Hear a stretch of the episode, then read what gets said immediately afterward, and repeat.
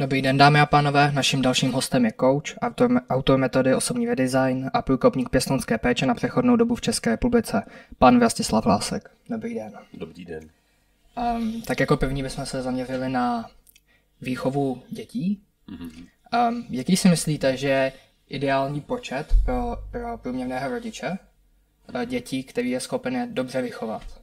Mm-hmm. A kolik ještě jako dětí z pohledu psychologie toho dítěte? Právě. Tady se často přemýšlí o tom, jestli na děti stačí jeden rodič, když se rozpadne rodina, nebo mm-hmm. když se stane, že se narodí samo dítě. Ono z trochu nadsázky jde říct, že na něj nestačí ani dva. A model dvě děti a dva dospělí je asi jeden z nejméně šťastných modelů, jaký jsme si mohli představit. A bohužel podle toho ty rodiny potom dopadají. A není to úplně pěkné číslo, to číslo se dá najít ve statistikách a je to reprodukční číslo našeho západního civilizačního světa, kdy zjišťujeme, že vlastně nejsme schopni ani prosté reprodukce. To znamená, kdybychom se podívali na svět, který má podobné hodnoty jako my a podobným způsobem pečuje o děti, tak bychom zjistili, že nám každou generací lidi ubývají. Tomu by se nedalo říct vymírání. Takže někde bude asi chyba. A možná i ta otázka, kterou jsme začali, z té chyby vychází. Jaký je optimální počet dětí na dva rodiče? No, jedno africký přísloví říká, že na splození dětí jsou potřeba dva, ale mm. na jejich výchovu celá vesnice.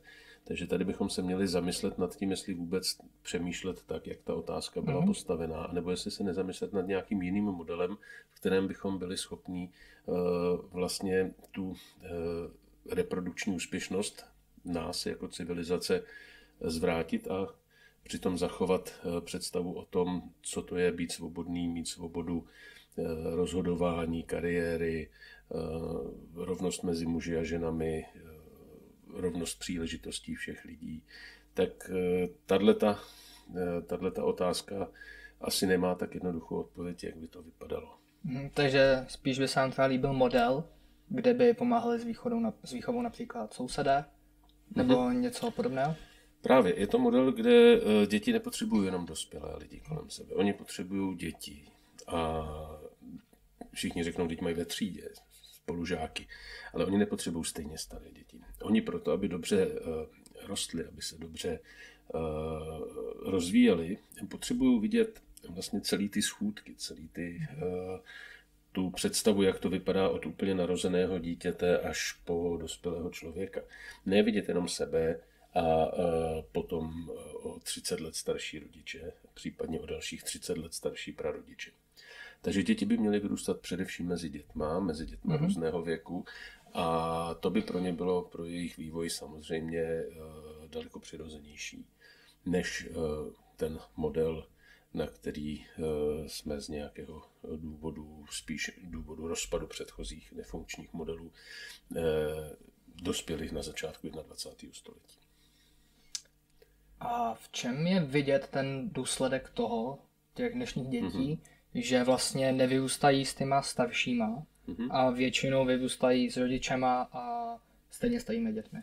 Ten dopad je právě vidět v tom, že nemají velkou ochotu zakládat rodiny, ja. mít další děti, protože ta reprodukční úspěšnost naše se neměří od toho, kolik já mám dětí, mm-hmm. ale jestli ty moje děti, které přežijí a já je dokážu vyvést do dospělého života a nechat je být dospělými, což je velký problém, v současné době se to moc neděje, tak ta reprodukční úspěšnost se měří podle toho, jestli oni jsou schopni mít potomky. Tedy vlastně až moji vnouci, mm-hmm. vaši vnuci, potvrdí to, že jste i vy byl úspěšný reprodukčně, pokud jste měl dítě a ono potom v dospělosti mělo další děti.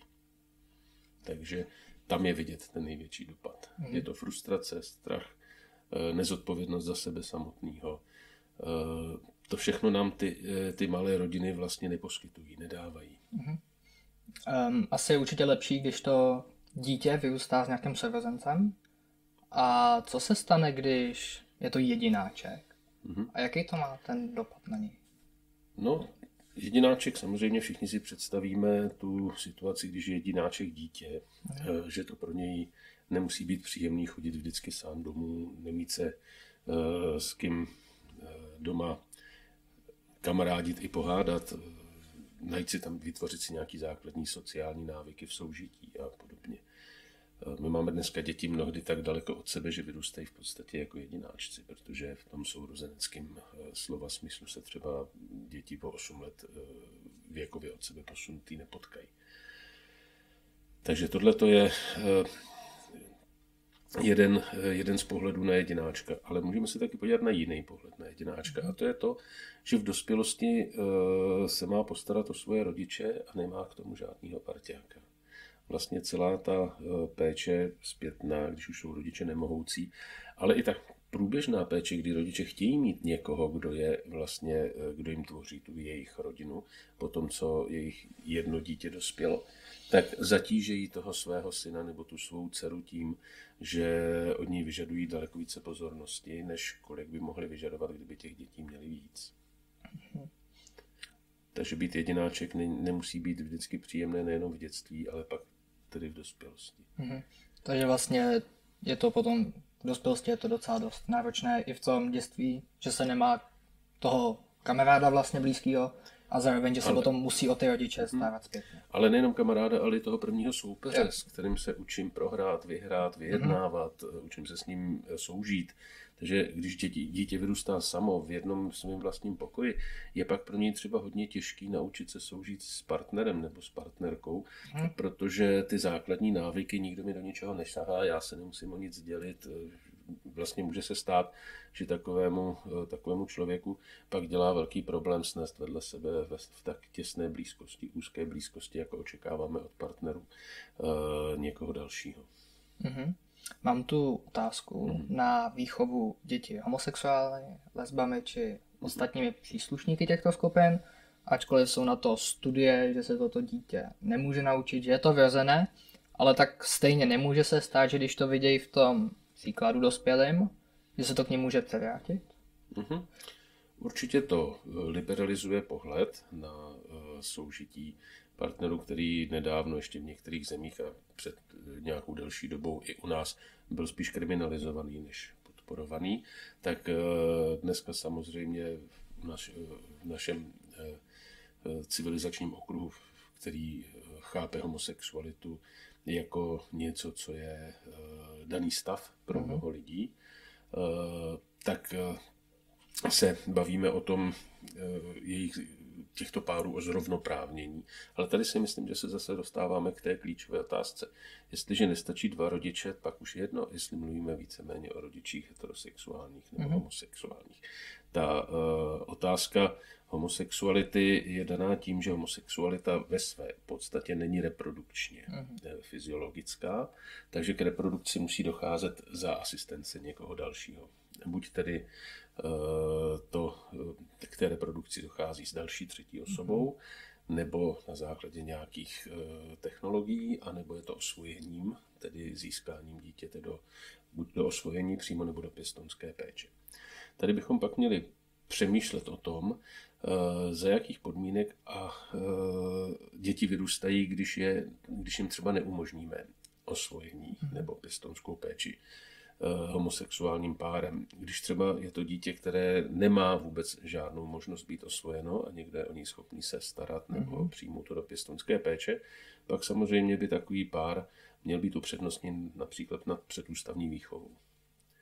Ta obava, na kterou jste narazil, zda je homosexualita naučitelná, ona do, do jisté míry může být okoukatelná v tom, že soužití třeba mezi dvěma ženami může být pohodlnější než soužití ženy s mužem. Mm-hmm. To znamená, pro, ne, není to tak vždycky, ne, nerad bych, aby se generalizoval.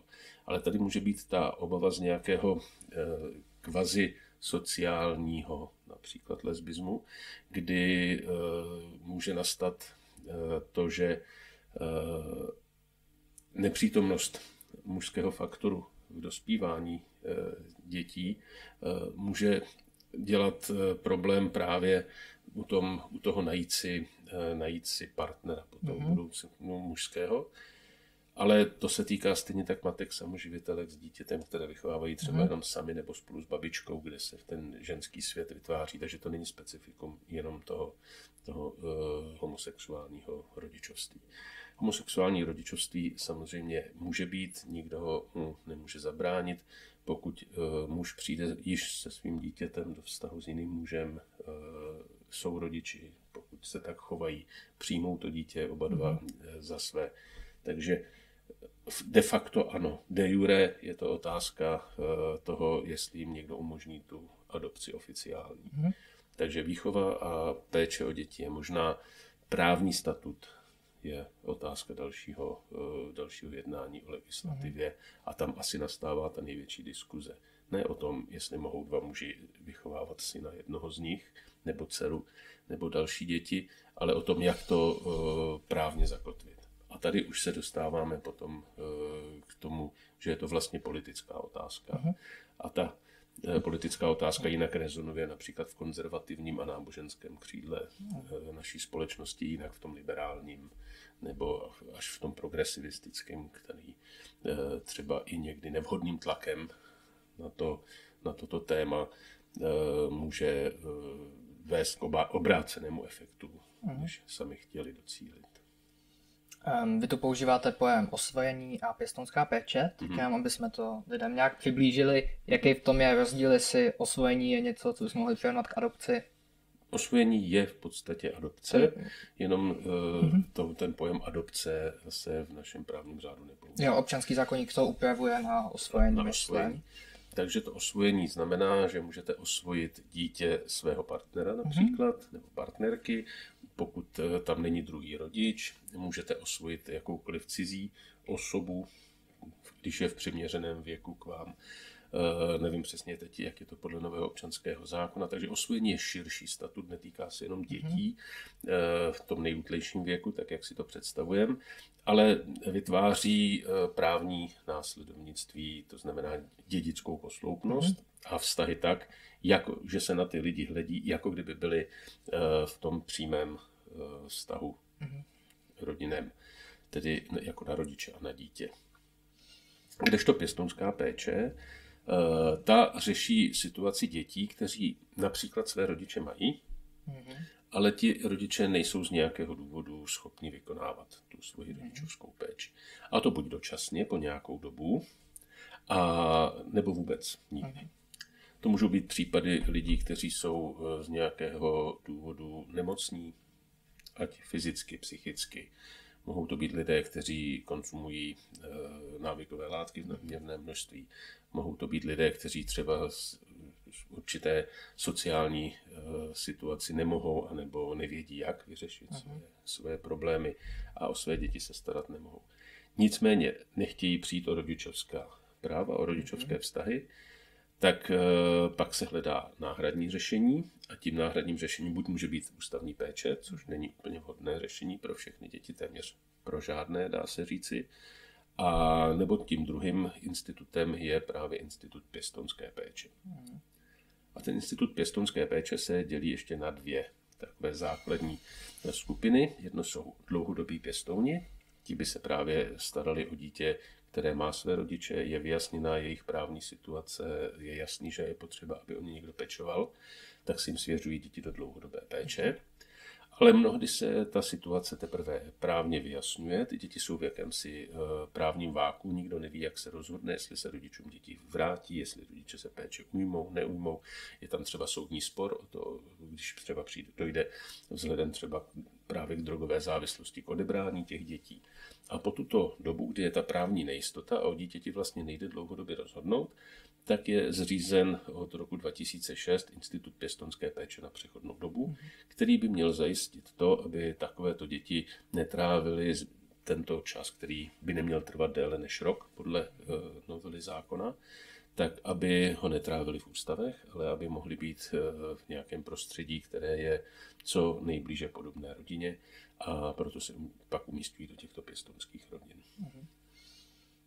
Samozřejmě jsem to vzal velmi jednoduše, těch možností a té problematiky je více, takže jsou tam různá specifika, ale pro takové první zorientování se v tom... Na pevní vyjasnění. Vyjasnění těch pojmů, mm-hmm. bychom mohli říct, že existuje náhrada rodičů zcela, včetně zápisu do e, rodného listu, a tam bychom mluvili o osvojení, mm-hmm. pak náhrada výkonu rodičovské péče dlouhodobě, tam bychom mluvili o pěstounské péči mm-hmm. na dlouhou dobu, a pak taková okamžitá rychlá pomoc u dětí, u kterých ještě není možné rozhodnout, zda budou pokračovat u svých mm-hmm. rodičů v pěstounské péči nebo mohou být osvojeny, a tam nastupuje právě taková ta jako velmi rychlá emergency pomoc, a to je pěstounská péče na přechodnou dobu.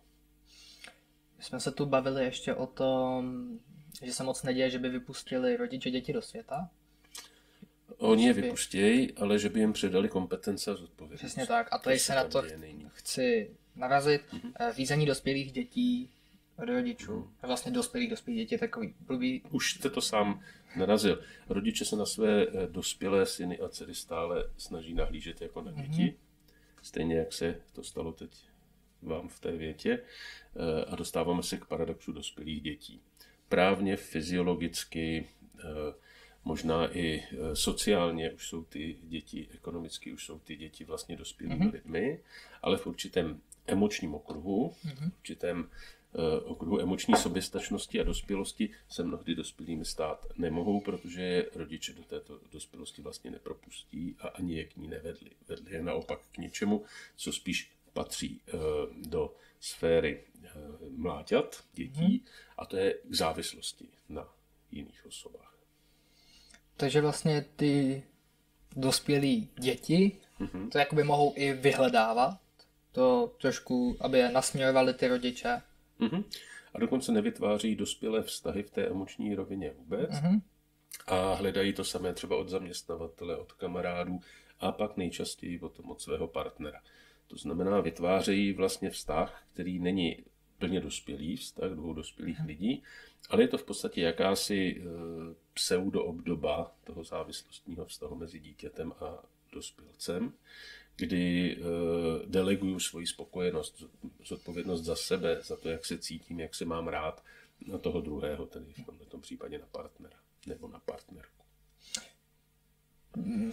Všechny věci jsou pomíjivé, ale tak bohužel jsou i rodiče. Jak to pak mm-hmm. dopadá, když jsou takhle dospělými dětmi a ty rodiče bohužel zahynou?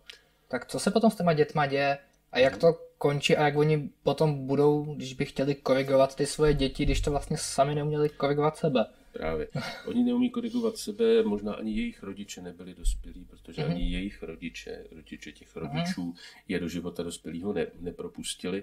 Takže tam vznikají paradoxně dvě možné situace. Jedna, to je opravdu zhroucení jistot a hodnot i u toho dospělého člověka, kdy tady on ale pak žije už poměrně dlouhou dobu ve strachu, co to, co bude tady, až ti rodiče tady nebudou. Mm-hmm. To znamená, nekontaminuje to ten jeho život až po smrti těch rodičů, ale v mnoha případech už za jejich života. A nebo může paradoxně nastat ta druhá situace, a to je, že si oddechnou. Mm-hmm. Že přestože na tom rodiči závislí jsou, tak ve své podstatě se jim uleví a uvolní se jim konečně ruce na to, aby mohli uh, rozhodovat sami o sobě. A tady se dost uh, liší míra toho oddechnutí a míra toho, toho, té neschopnosti dál pokračovat člověk mm-hmm. od člověka, situace od situace. Bohužel v mnoha případech se e, tito lidé napojí na svoje děti a tím pádem vlastně tu závislost, kterou původně měli na svých rodičích, přenesou na svoje nedospělé, ale pak i dospělé děti. Nechávají tvé rodiče v dnešní době zažít selhání? Nebo se ty rodiče tomu snaží taky vyvarovat u těch dětí? Ty otázky jsou hodně generální, jako kdyby existovala jo. jenom jedna nebo ta druhá no, možnost. Jo, nejsou. Samozřejmě mm. někteří rodiče tak, někteří tak. tak někteří rodiče dětem umetají cestičku a snaží se jim vytvořit takovou, takový skleník, v kterém se jim nemůže nic stát, nebo nemělo, protože ten rodič je tady od toho, aby mu to bezpečí zajistil. Samozřejmě i to pramení z toho, že těch dětí máme málo. Uhum. Umetat cestičku tomu jednomu svým dítěti nebo dvěma dětem je samozřejmě jednodušší, než kdybych jich měl osm. Uhum. Takže i tady ta vlastně malá, kdybychom to řekli v ekonomických pojmech, malá, malá diverzifikace rizik vede toho rodiče k tomu, že si tu svoji v uvozovkách investici do toho uhum. dítěte taky chce hlídat. Nechce to nechat jen tak někomu, aby to pokazil zvenku, ale nakonec to nechce nechat ani tomu dospělému dítěti, aby mu tu investici pokazil. A vlastně tímhletím přehnaným pečováním si tu investici vlastně umoří sám. Tím, že nevychová toho dospělého jedince, nezajistí mu teda ani tu možnost, aby dospělé potom v životě vyfiguroval, aby si vytvořil dospělé partnerství, aby dospělé vychoval svoje děti. A tím pádem vlastně ten základ, ten základní strach, hlavně aby uspělo to moje dítě, tedy postupně dospělý, dospělý člověk, vlastně vytvoří neúspěšného jedince. Možná úspěšného v biznisu, možná úspěšného v kariéře, ale mnohdy neúspěšného ve svém osobním životě a nešťastného člověka. Takže to je ten jeden příklad.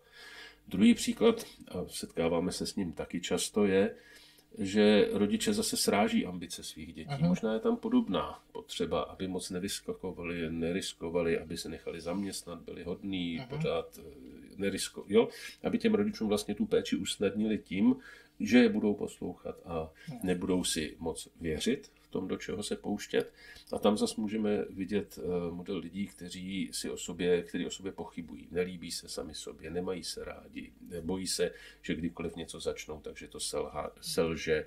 A vlastně už s tímhletím mindsetem, s tímhle nastavením k těm věcem přistupují a tam je samozřejmě daleko větší pravděpodobnost, že pak si potvrdí to selhání. Takže není to jeden model, těch modelů se tam prolíná několik, zase jsme si řekli třeba dva ty krajní, aha, ale e, může to být namíchaný zase s obou těch modelů. Na jednu stranu umetám cestičky, ale na druhou stranu zase to tomu dítěti takzvaně přistříhávám křidílka a zkracuju řetízek, na kterým ho vedu, aha, protože pak se mi s ním samozřejmě lépe a bezpečníc zachází. Mnoho dětí tady v tomto případě v té dospělosti volí cestu odstěhovat se co nejdál od svých rodičů. Aha. Takže se stěhují i až na opačný konec světa, Nový Zéland, Austrálie, dál už to moc nejde utéct. A nebo aspoň do města tři sta kilometrů daleko, což na jednu stranu jim dovolí aspoň zažít pocit toho, že nejsem pod vlivem toho rodiče, aha, tak pod tou per, per, perfektní kontrolou. Nicméně pokud tam ta závislost zůstává, tak se pořád ale chovám vlastně závisle. Aha. Takže i ten útěk je vlastně důkaz určité nedospělosti, protože ta situace se nevyřeší, jenom se stíží ta kontrola nebo ta každodennost té péče. Takže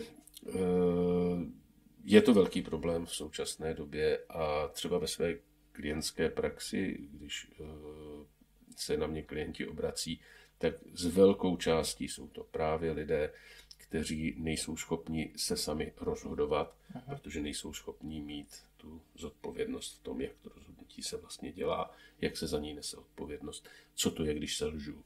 A všechny tyhle ty strachy je v mnoha případech paralyzují. K tomu jsme se dostali k takovým složitějším výchovným situacím. A asi by mě to napadla otázka, jak na to navázat.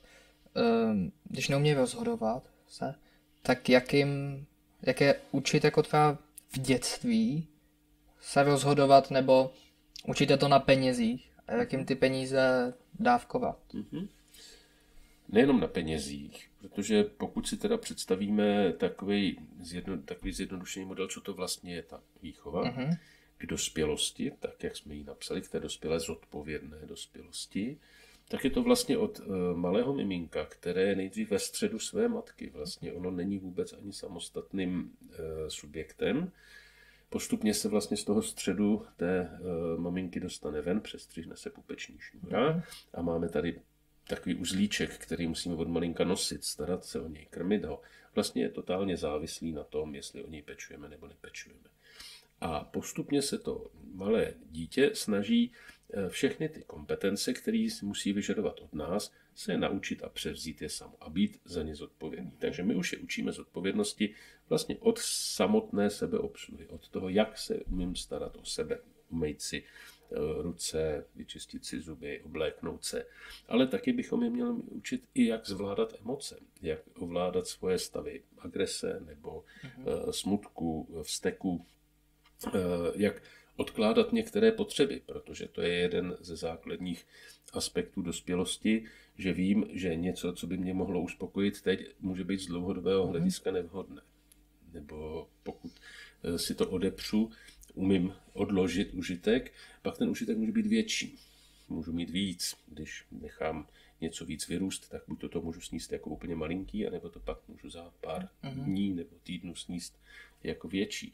Takže ve své podstatě je to učení se určitých, nebo získávání určitých kompetencí a na základě osvojení těch kompetencí se potom můžu v tom životě rozhodovat. Pak se musím taky naučit nějaké dovednosti, kterými bych se mohl třeba v budoucnu podílet na tom, abych byl natolik prospěšný v rámci té komunity a společnosti, že by si ode mě tu dovednost někdo kupoval, dával mi za ní peníze a já bych tedy tou směnou mohl získat univerzální nástroj, kterým si zase můžu nakupovat dovednosti jiných lidí a jiné zdroje, energie a podobně.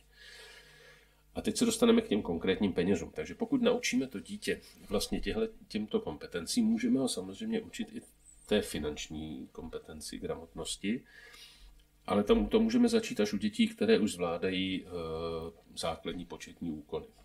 Aby mohl pracovat s penězma, mm-hmm. musí umět počítat. Takže můžeme třeba začít s dítětem, který umí počítat do deseti, a pak ho můžeme učit nějakou kompetenci na e, malém kapesném. Ale jakmile už umí počítat do sta, tak už je to pro nás poměrně e, dobrý partner na to, aby jsme ho mohli učit e, kom, finančním kompetencím e, ve, větším, ve větší míře. No, my jsme to třeba udělali tak a v knížce, kterou jsme napsali, jmenuje se Redesign rodiny pro dvacátého prvního století, je e, takových příkladů pár popsaných. Kolem těch financí je třeba e, vždycky tomu dítěti e, spojit ty finance s nějakým způsobem, jak se získávají, anebo případně za co se utrácejí. Takže když jim dáme jen tak z ničeho nic peníze, kterým jakoby spadnou z nebe kapesným, od babičky dostanou pět set korun, to je jeden z modelů. Ano, můžu někdy něco dostat a musím se rozhodnout, jak s tím naložím. Ale v takovém provozním režimu bych měl mít vždycky nějaký budget, ale zároveň taky nějakou povinnost, kterou zároveň s tím budgetem tedy si, si uspokojuji. Takže my jsme spíš než model kapesného volili model, že vlastně v té první fázi, stejně jako u toho malého miminka, tak řekněme u toho matematicky negramotného dítěte, veškeré věci, které mu nakupujeme, financujeme z nějakého budžetu celkového. Takže my stoprocentně vládneme tím budžetem a nakupujeme dítěti věci. A postupně můžeme z toho budžetu ukrajovat a říkat, dobře, tak já si ti třeba do dneška kupoval, řeknu příklad, cukrovinky, nějaké ty pamlsky. To děti často vždycky v samoobsluze říkají, tohle chci a tohle mi koup a nekoupím a koupím. A je to cesta k hodně velkým sporům. Když jsme dětem přidělili sto korun z toho budžetu na týden a řekli, to je tvoje rozhodování, ale my už žádné sladkosti nekupujeme v tom nákupním. My rozhodujeme o jiných věcech, o jídle, o oblečení, o tom, jaké hračky a jiné věci, ale co se týče cukrovinek, máš na to takhle vymezený prostor. A jestli si to všechno projíš v pondělí, tak celý týden nebudeš mít na sladkosti peníze. A takhle se vlastně učili, co to je, rozložit si tu spotřebu, vědět, že když bych snědl všechno v pondělí, tak už mi ta sto korun nevystačí. Nebo že když si koupím tyhle ty věci, už si nemůžu koupit tyhle, protože jsou vázaný právě tou mojí kupní silou, tedy těmi sto korunami. A nebo že dokonce, když si ten týden odepřu sladkosti, pak si tu stovku můžu přidat třeba na dražší triko, který bych chtěl umluvit rodiče. A když nám řekla třeba dcera, že by chtěla to dražší triko, řekla jsem, dobře, jestli nebudeš týden mlsat, máš stovku, přidej si ji na to. A tím se vlastně učí to, že ta, že ta kupní síla nám umožňuje kupovat cokoliv, ale ne všechno. Aha. Takže my se musíme vždycky rozhodnout, jestli ty peníze použijeme na toto uspokojení, na, například uspokojení základních potřeb, a nebo na, tuto benefit, na, na tento benefit, nebo na jiný benefit. A když je použiju na jeden, tak už mi nezbývají třeba na ten druhý.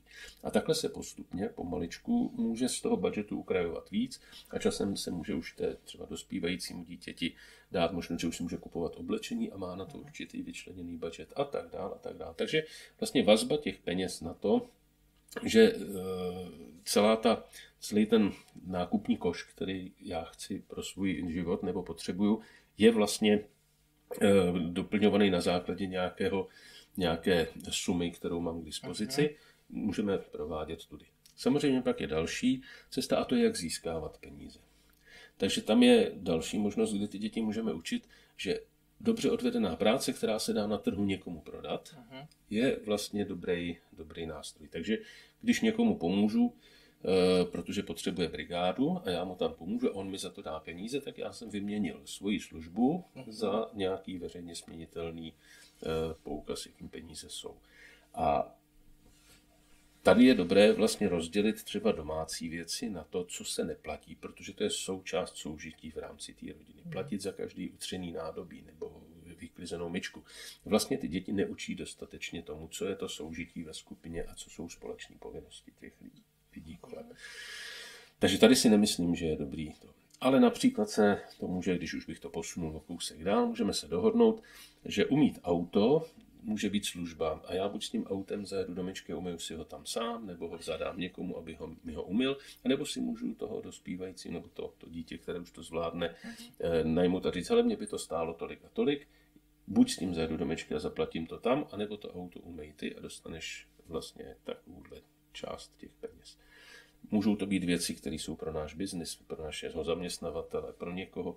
Můžou to být věci pro sousedy, můžou to být obecní věci, které se dají nabízet. A to dítě se taky seznámí s tím, že když o tu jeho práci někdo stojí, například venčení psů nebo e, hraní si s menšími dětmi, že za to rád zaplatí. A my vlastně získáváme potom už v tom dětském věku e, vlastně sebehodnotu. Víme, mm-hmm. že když náš čas e, někdo kupuje, takže ten čas asi má nějakou výraznou hodnotu. Takže hodnotu nemá naše poslušnost, ale hodnotu má naš, naše kompetence, schopnost. Například to, že psa vyvenčím a pak ho zase přivedu zpátky. Uh-huh. A někomu tím ušetřím čas a zároveň ten čas, on se se mnou podělí o nějaký, nějaký prostředky, které v tom čase například vydělá. Takže tohle jsou nejpřímější a nejjednodušší cesty, jak si budovat tu finanční gramotnost. Takže abych to trošku zkrátil, aby to bylo porozumění. Neučit ty děti, jako ukrojovat jim postupně toho, co kupuje jako rodiče, mm-hmm. a aby si to sami dopláceli. Aby si to sami rozhodovali, Rozhodu, aby o tom jo, budžetu takhle. Určovali si tu skladbu toho koše víc a víc sami.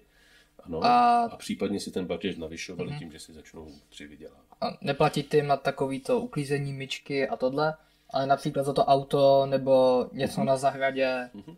Za tyhle no, můžeme si říct vlastně, že pokud je máme naučit, že se o svoje věci starají sami, mm-hmm. o samoobsluhu, k tomu patří určitý podíl na tom, že v té domácnosti se dělají základní úkony. A nedělá je maminka zadarmo, zatímco děti za peníze. Mm-hmm. Ale když je to něco, co už je to moje služební auto, nebo je to věc, která nejde, v tom to dítě ji nevyužívá mm-hmm. tolik, je to třeba pojď mi pomoct uklidit moji garáž, pak už můžu říct, dobře, to jsou táto tvoje věci, já bych garáž jako dítě nemělo, já ti rádo pomůžu, anebo můžeme se dohodnout, já od tebe nechci pomoct zadarmo, tady v tomhle tom, jo, doma to dělej, prádlo a všechny věci, ale tady s tím mi můžeš pomoct, to je můj biznis, tady na tom já vydělávám a když mi tady pomůžeš, tak bys měl za to dostat třeba nějakou odměnu. Takže to je to zdraví, vlastně mm-hmm. ukazování toho, jakou hodnotu a cenu vlastně můžu mít a jak ji můžu směňovat různě s lidmi.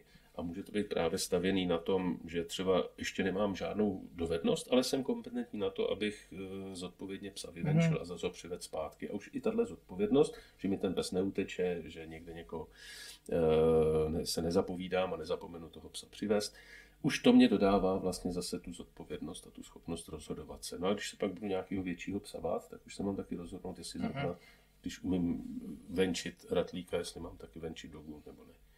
Takže to vlastně učí hledat si postupně nějaký malý brigádky. Takovou základní pomoc, mm-hmm. která už může být v zásadě honorovaná, aby měla nějakým způsobem mm-hmm. tenhle ten vztah. Až po to, když už mi i zákon dovolí pracovat v brigádě, což jsou myslím předpoklady patnáct let a ukončené základní jo. vzdělání, mm-hmm. což jsou dva parametry, které ne vždycky musí jít ruku v ruce. Tak pak samozřejmě už můžu na tom trhu práce taky vědět, jaký kompetence mám a nejdu tam úplně nepřipravený. Mm-hmm. Vy jste tu také narazil na agresi u dětí. Mm-hmm. Jaký vlastně řešit tu agresi u dětí? No, my teď si musíme říct, co je to vlastně agrese. Jo? My se rodíme s dvěma základníma výbavama. Jednou z nich je síla, a druhou z nich díky našemu prefrontálnímu kortexu a rozvinutému mozku je nějaká chytrost. Mazanost. To jsou naše dva základní evoluční nástroje, kterými jsme dokázali vlastně přežít. Ta síla se pojí občas s agresí nebo s určitým výdejem té síly, který je vlastně e, zcela vhodný a patří tam. Když potřebujete povolit něco, co je hodně utažený, potřebujete té síle vlastně se k tomu postavit opravdu s velkou silou. A někdy použijete i třeba agresivní výraz, zanadáváte si u toho, aby se vám podařilo udělat něco, co je nad, nadměrná, co vyžaduje nadměrnou sílu. Takže určitý, určitá schopnost nahromadit adrenalin a ten adrenalin vlastně použít je naše přirozená dovednost a my bychom děti neměli v tomto případě z té síly, kterou má, z té agrese vyděsit a tvrdit jim, že je to něco špatného, mm. ale naopak měli bychom je učit kultivovaně to používat. Mm. Tam, kde to potřeba je, aby to měli. My stejně nechceme přece vychovat děti, které se pak nechají někde šikanovat, protože veškerá jejich výchova vedla k tomu, že kdokoliv projeví jakýkoliv znak asertivity, už ani ne agrese, ale jenom odhodlání se postavit tomu nepříteli nebo té výzvě, tak z nich vlastně vychováváme někoho, kdo je oběť už a priori a dokonce daleko více přitahuje potom závadové chování a lidi spouští u nich i tu schopnost rozvíjet agresi vůči nim. Takže naučíme-li děti od malička, že agrese tady je, je součástí naší výbavy, ale kultivovaně ji používáme většinou a především na obranu, tedy na zastavení jiné agrese, anebo na to, abychom docílili něčeho, co je silově náročné a zároveň to nikomu neubližuje, tak můžeme těm dětem srozumitelněji dát najevo, co s tou, co, jak s tou agresí vnitřně pracovat. Takže spíš tu agresi učit jako vidět k jednotlivým situacím. Ano, pochopit, že se to, někdy vás opravdu něco naštve, leknete se, prostě ten adrenalin vyběhne, to chování vlastně agresivní se tam začne hromadit, ano. Jsou to jasné znaky, začne se uh, rozšiřovat uh, cévy, začnete brunátnět, jo, takové ty běžné znaky, které vidíme u lidí nebo i u jiných živočichů, když se, když se v nich ta agresivní nebo tedy ta, ta silová a adrenalinová část rozbíhá. Takže je dobré, když s nimi od malička s tou agresí dobře pracujeme na tom, aby jsme ji kultivovali, nikoliv aby jsme ty děti děsili. Druhá věc je, že my mnohdy jejich agresi potlačujeme vlastní, vlastní agresí. To znamená, my jim vlastně neukazujeme nástroj, jak ovládat agresi, ale větší agresí pracujeme s jejich. To znamená, oni jenom čekají, aha, ten výsledek může být jednoduchý, tak buď budu celý život slabý a tedy slabý zůstanu a vždycky si na mě agresí někdo došlápne, anebo čekám jenom na to, až moje síla bude o trochu větší než tvoje a pak mám já právo tu agresi používat na tebe. Takže jeden z takových bonmotů říká, že fyzické tresty mohou na některé děti platit jenom do té doby, dokud je přeperem. Až přeperou oni nás, už budou fyzicky trestat oni nás. Což si asi nepřejeme, aby ten vývoj k tomuhle tomu směřoval. Takže za vás teda fyzické fyzický tresty ne? Co to je fyzický trest? Mm-hmm. Fyzický trest je nějakým způsobem e,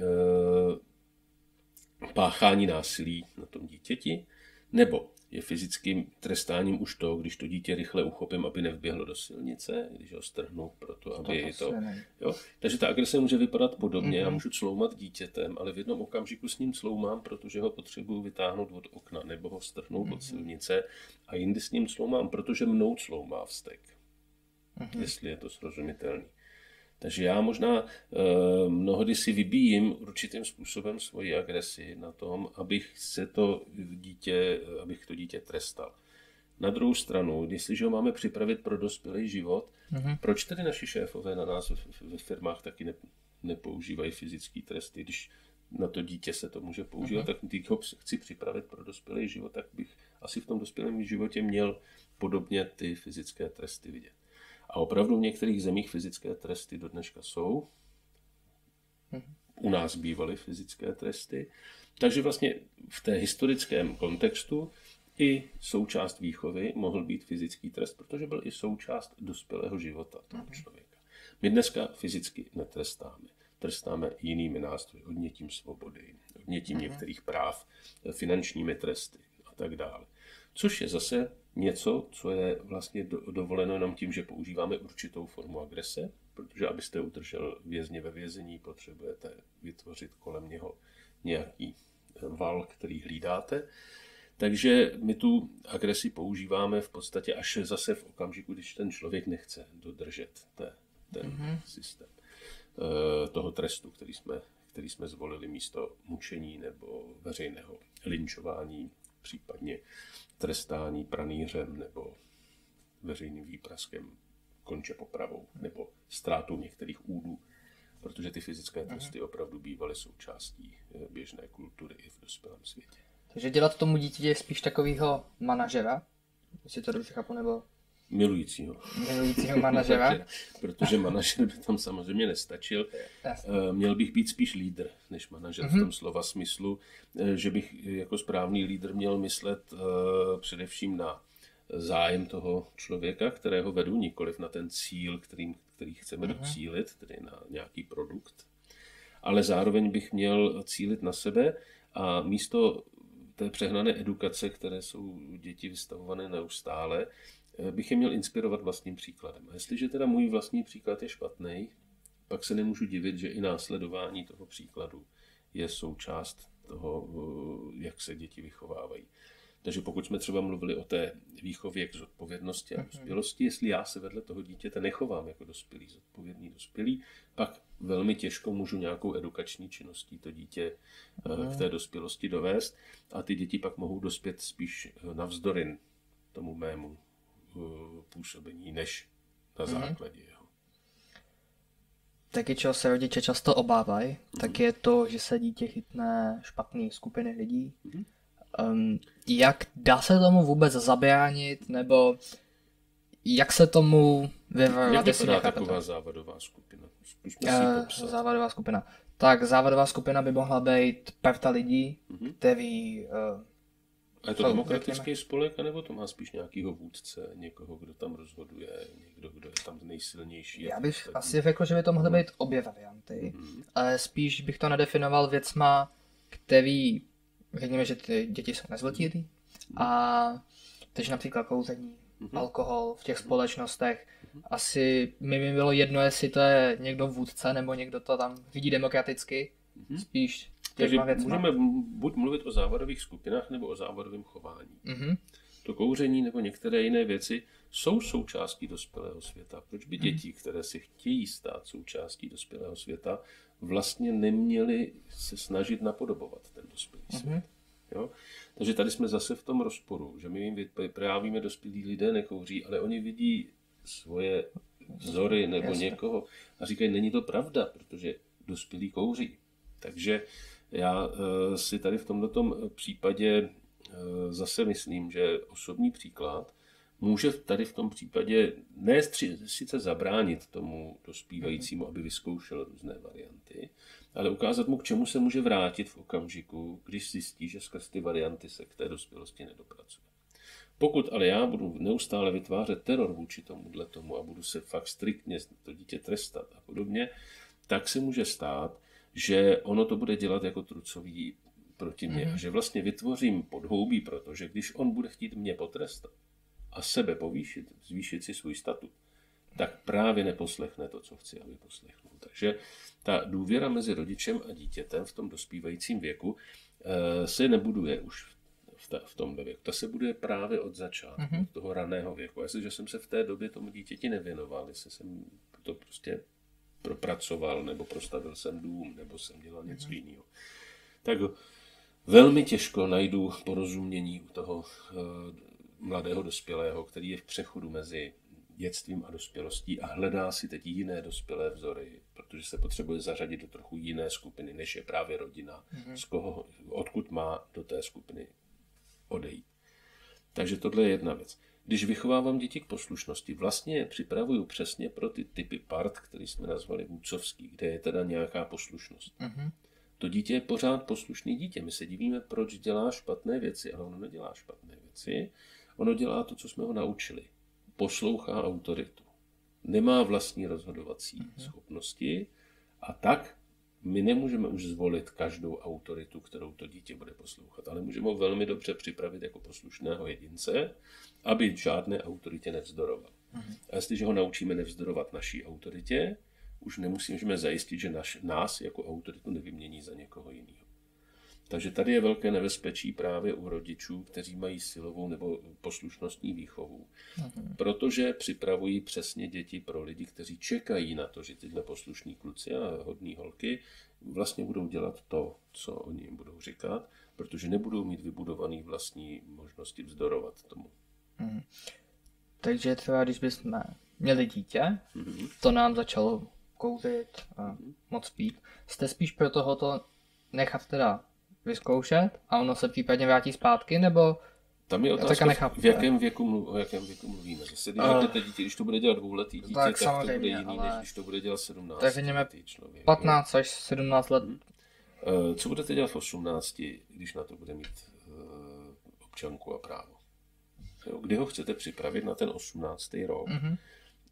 kdy najednou ze dne na den může řídit, pít, volit, já nevím co všechno, mu to ještě opravdu podepisovat všechny kreditní karty a smlouvy.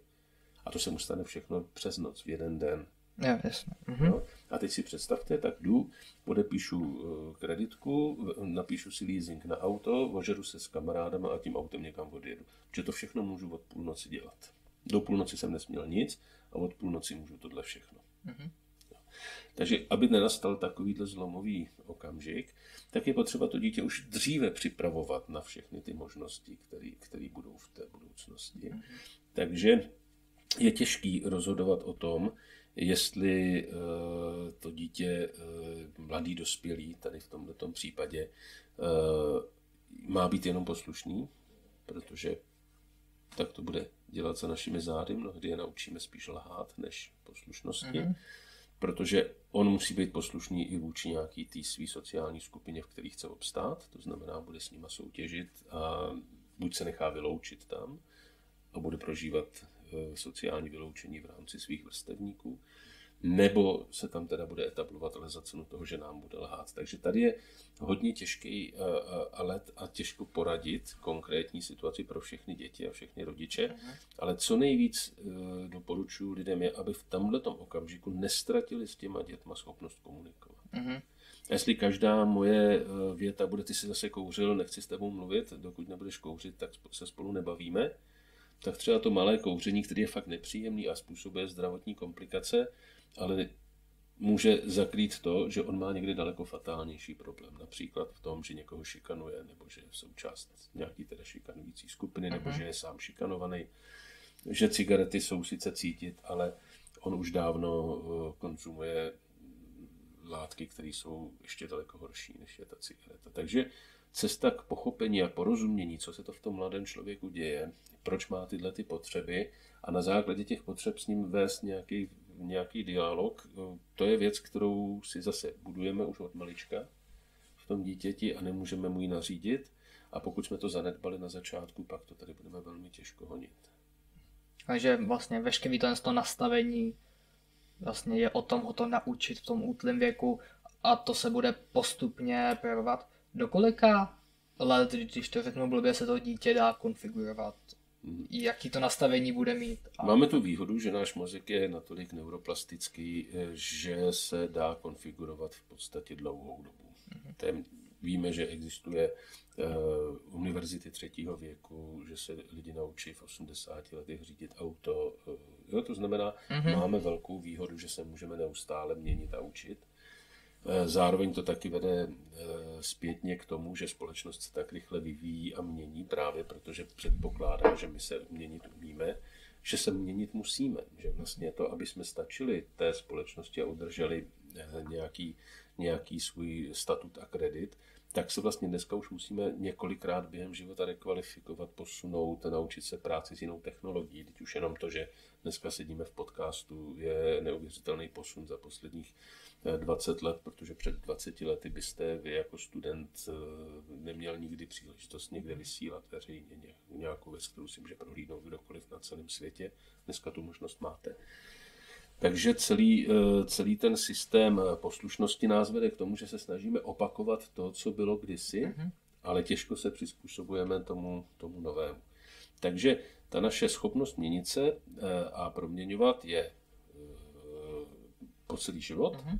takže nemůžeme říct, že u dětí by se někdy vysloveně zastavila, ale u dětí se mění preference toho, co zrovna teď je pro ně důležitý. A právě v tom postpubertálním věku, v té mladé, mladé dospělosti, v adolescenci, je pro ně daleko důležitější to, jak se zapíše ve své nové sociální skupině, kde potřebuje obstát, než to, jak obstojí v té původní rodině.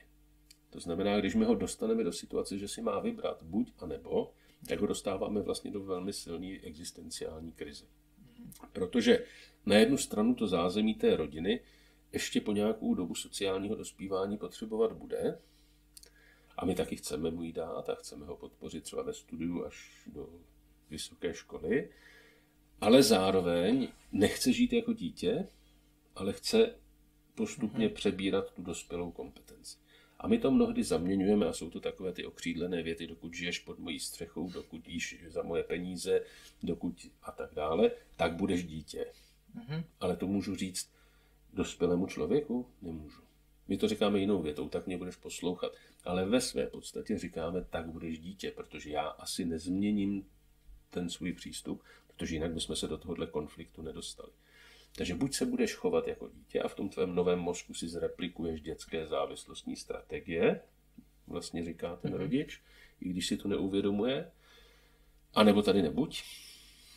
A to dítě naopak, už ten dětský mozek, který se zvětšil do dospělé velikosti někdy kolem toho patnáctého roku života, potřebuje vybavit dospělejma strategiema, strategiema, který bude už používat po zbytek toho života. A když se mu tady nepovede, tak pak bude mít v budoucnu hodně práce znova ještě vytvářet ty dospělé strategie, aby Aha. nahrazoval tyhle ty zbytečně skopírované dětské. Mám otázku mm-hmm. na to, jak se děti vlastně učí být rodiči, protože dříve se to učili tím, že se starali o ty menší no, děti. A dneska se to neučí. A dneska se to neučí, takže, takže jak se nejsem... můžu stát rodičem? No, nebo nemůžu prostě se stát rodičem? Z toho, že, že, se, že se budu chodit učit na kurzy, takhle se to dneska dělá, ale hlavně budete vyděšený rodič od malička.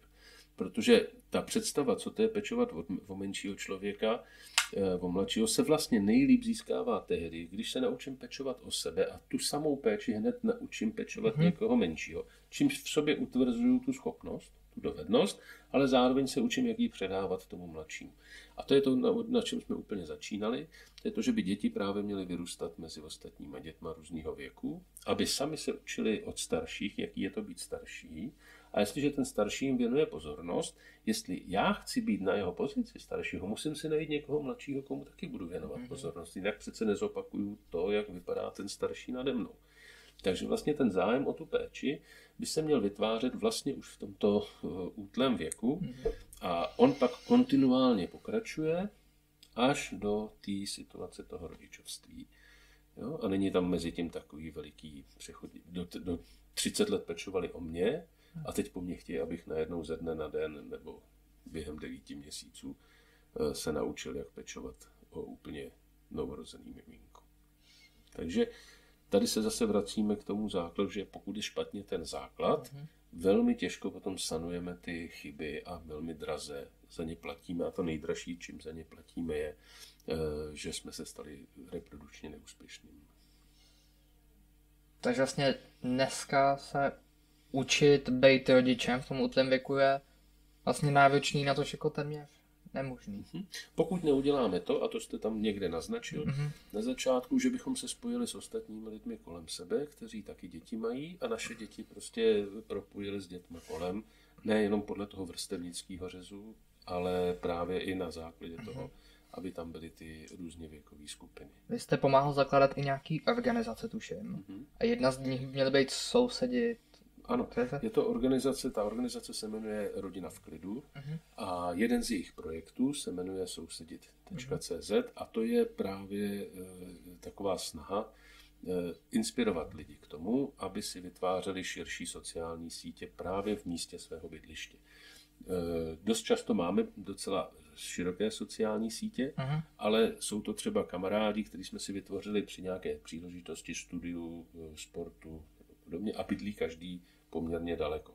To znamená, my když je chceme využít, to poměrně vysoký práh a dostáváme se k ním tak málo často, že si pak říkáme, že my vlastně nemáme dost času na to věnovat se svým přátelům a kamarádům. A Naopak to, že bydlíme od sebe daleko, je vlastně mnohdy pouze logistická chyba. A druhá chyba je, že nejsme zvyklí a nenaučili jsme se a díky těm totalitním systémům, kterými jsme tady procházeli poměrně dlouho, ať už náboženským nebo politickým, tak se stalo to, že jsme se začali uzavírat do svých vlastních těch malých rodin. Ty rodiny kdysi byly ještě dostatečně velký, nebylo problém, aby rodina měla jedenáct dětí a tak dál. A dneska už jsou ty rodiny tak malinké, že uzavříte v tom nukleárním světě jeden rodič, jedno dítě, dva rodiče, jedno dítě, dva rodiče, dvě děti, což jsou asi ty nejčastější kombinace, co dneska můžete najít. Vlastně a neznat se se sousedama, nebýt zasyťovaný, znamená to, že vlastně všichni, téměř všichni, prožíváme neustálý frustrace ze sociální vyloučenosti. Aniž bychom si to připustili, aniž bychom to chápali a rozuměli tomu, tak ten strach věčný v nás, ta nepohoda a to nepohodlí a to, že nejsme šťastní, je z velké části způsobeno právě tím, že zažíváme frustraci ze sociálního vyloučení. Všichni jsme se nějak evolučně teda stejní. A jak na nás? Jaký má vliv na naši osobnost ten kulturní vzorec, což nějaký je docela zajímavá otázka. Jiná výchova bude v Evropě, v Číně, v Austrálii, prostě ty kulturní vzorce se strašně lišejí. Mm-hmm. Tak jak se vlastně stane to, že člověk, který je v základu stejný, tak se tak jako promění? Můžeme si tady třeba podívat na to, že v České republice, aby jsme nechodili nikam daleko, mm-hmm. můžeme najít několik etnických skupin nebo národnostních skupin, a některé z nich tady žijí už léta a přesto si nevytvořili mezi námi a jima žádný velký přátelský pouta, jako mezi skupinama.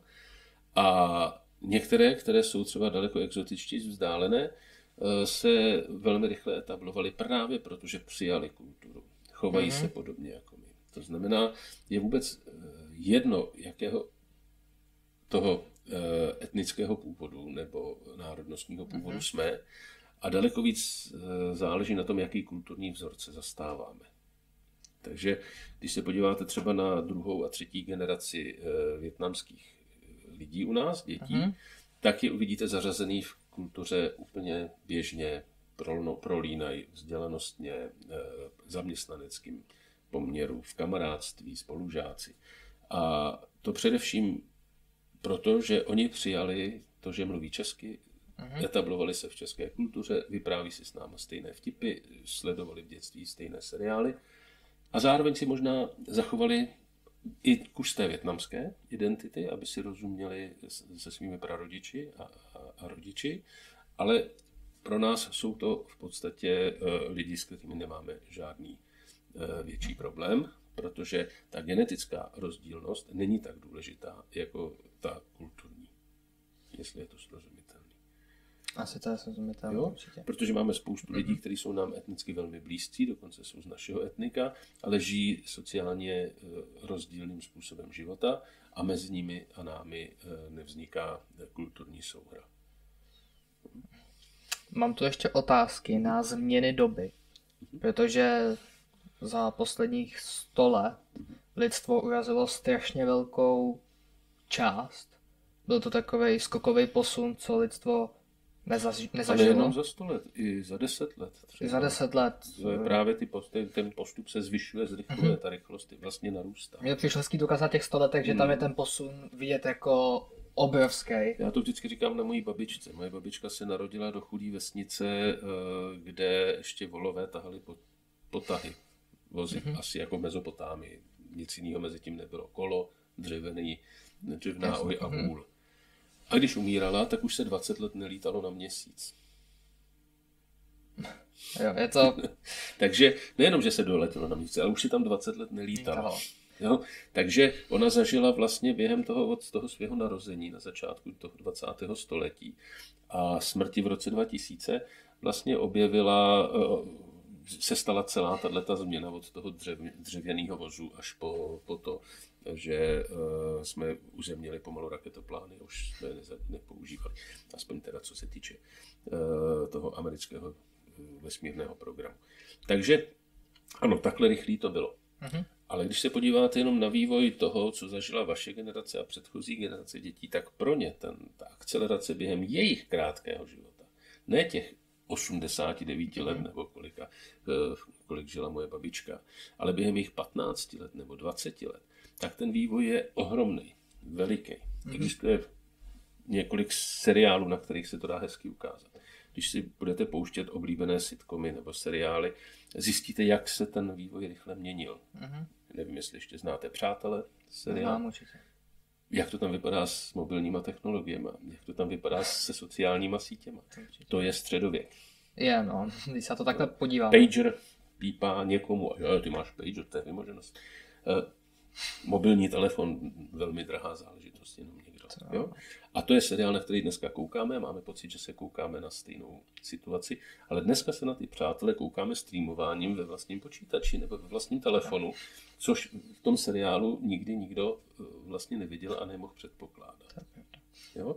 Takže on se opravdu velmi rychle, a to je seriál z devadesátých let, jestli se nepletu. Mělo by to tak být. Tak, takže má dvacet let, nějakých dvacet třicet let od toho prvního nebo posledního dílu, podle toho, jak těch deset sezon budeme vnímat, mm-hmm.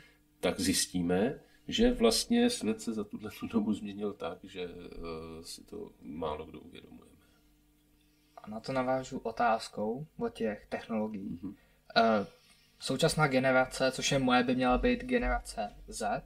Mm-hmm. Takže co by bylo pro tu generaci Z? To písmeno Z má trošku jinou trošku konotaci. Jiný, ale pro tu moji generaci teda, tak co by bylo horší, kdyby ten koronavirus byl nějaký počítačový vir a přerušila se veškerá komunikace mm-hmm. na těch sociálních sítích, nebo ten lockdown? Mm-hmm.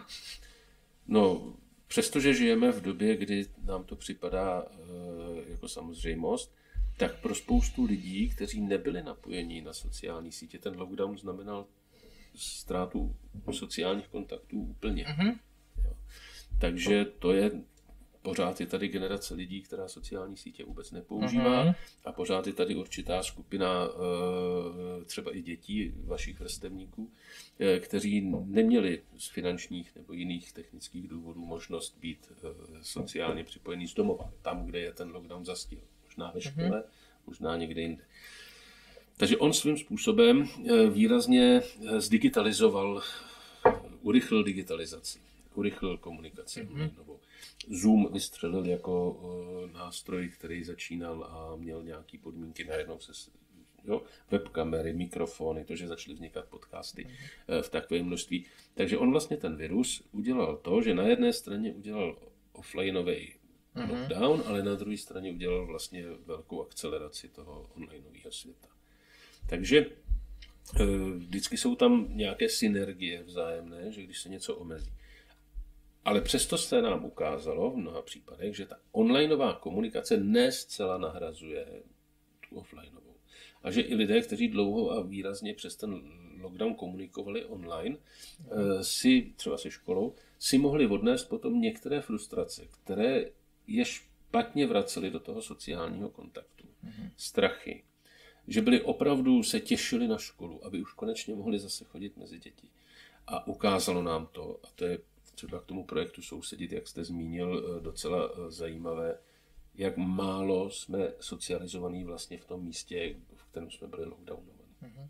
A to ukazuje, že vlastně, když nakonec dojde na lámání chleba a něco se stane, tak uh, my bychom se měli především spolehnout na ty mm-hmm. lidi, kteří jsou nám nejblíž, protože přece jenom máme nějaký operační rádius, nějakou dochozí vzdálenost, máme nějakou schopnost každodenní výměny a ta, pokud se nám zastaví a stane se to, že se zastaví ten online mm-hmm. systém, bude, bude mít výhodu ta, uh, ti lidé, kteří budou v takových skupinách uh, dobře mm-hmm. zabezpečení. A to se, to se v současné době hodně děje.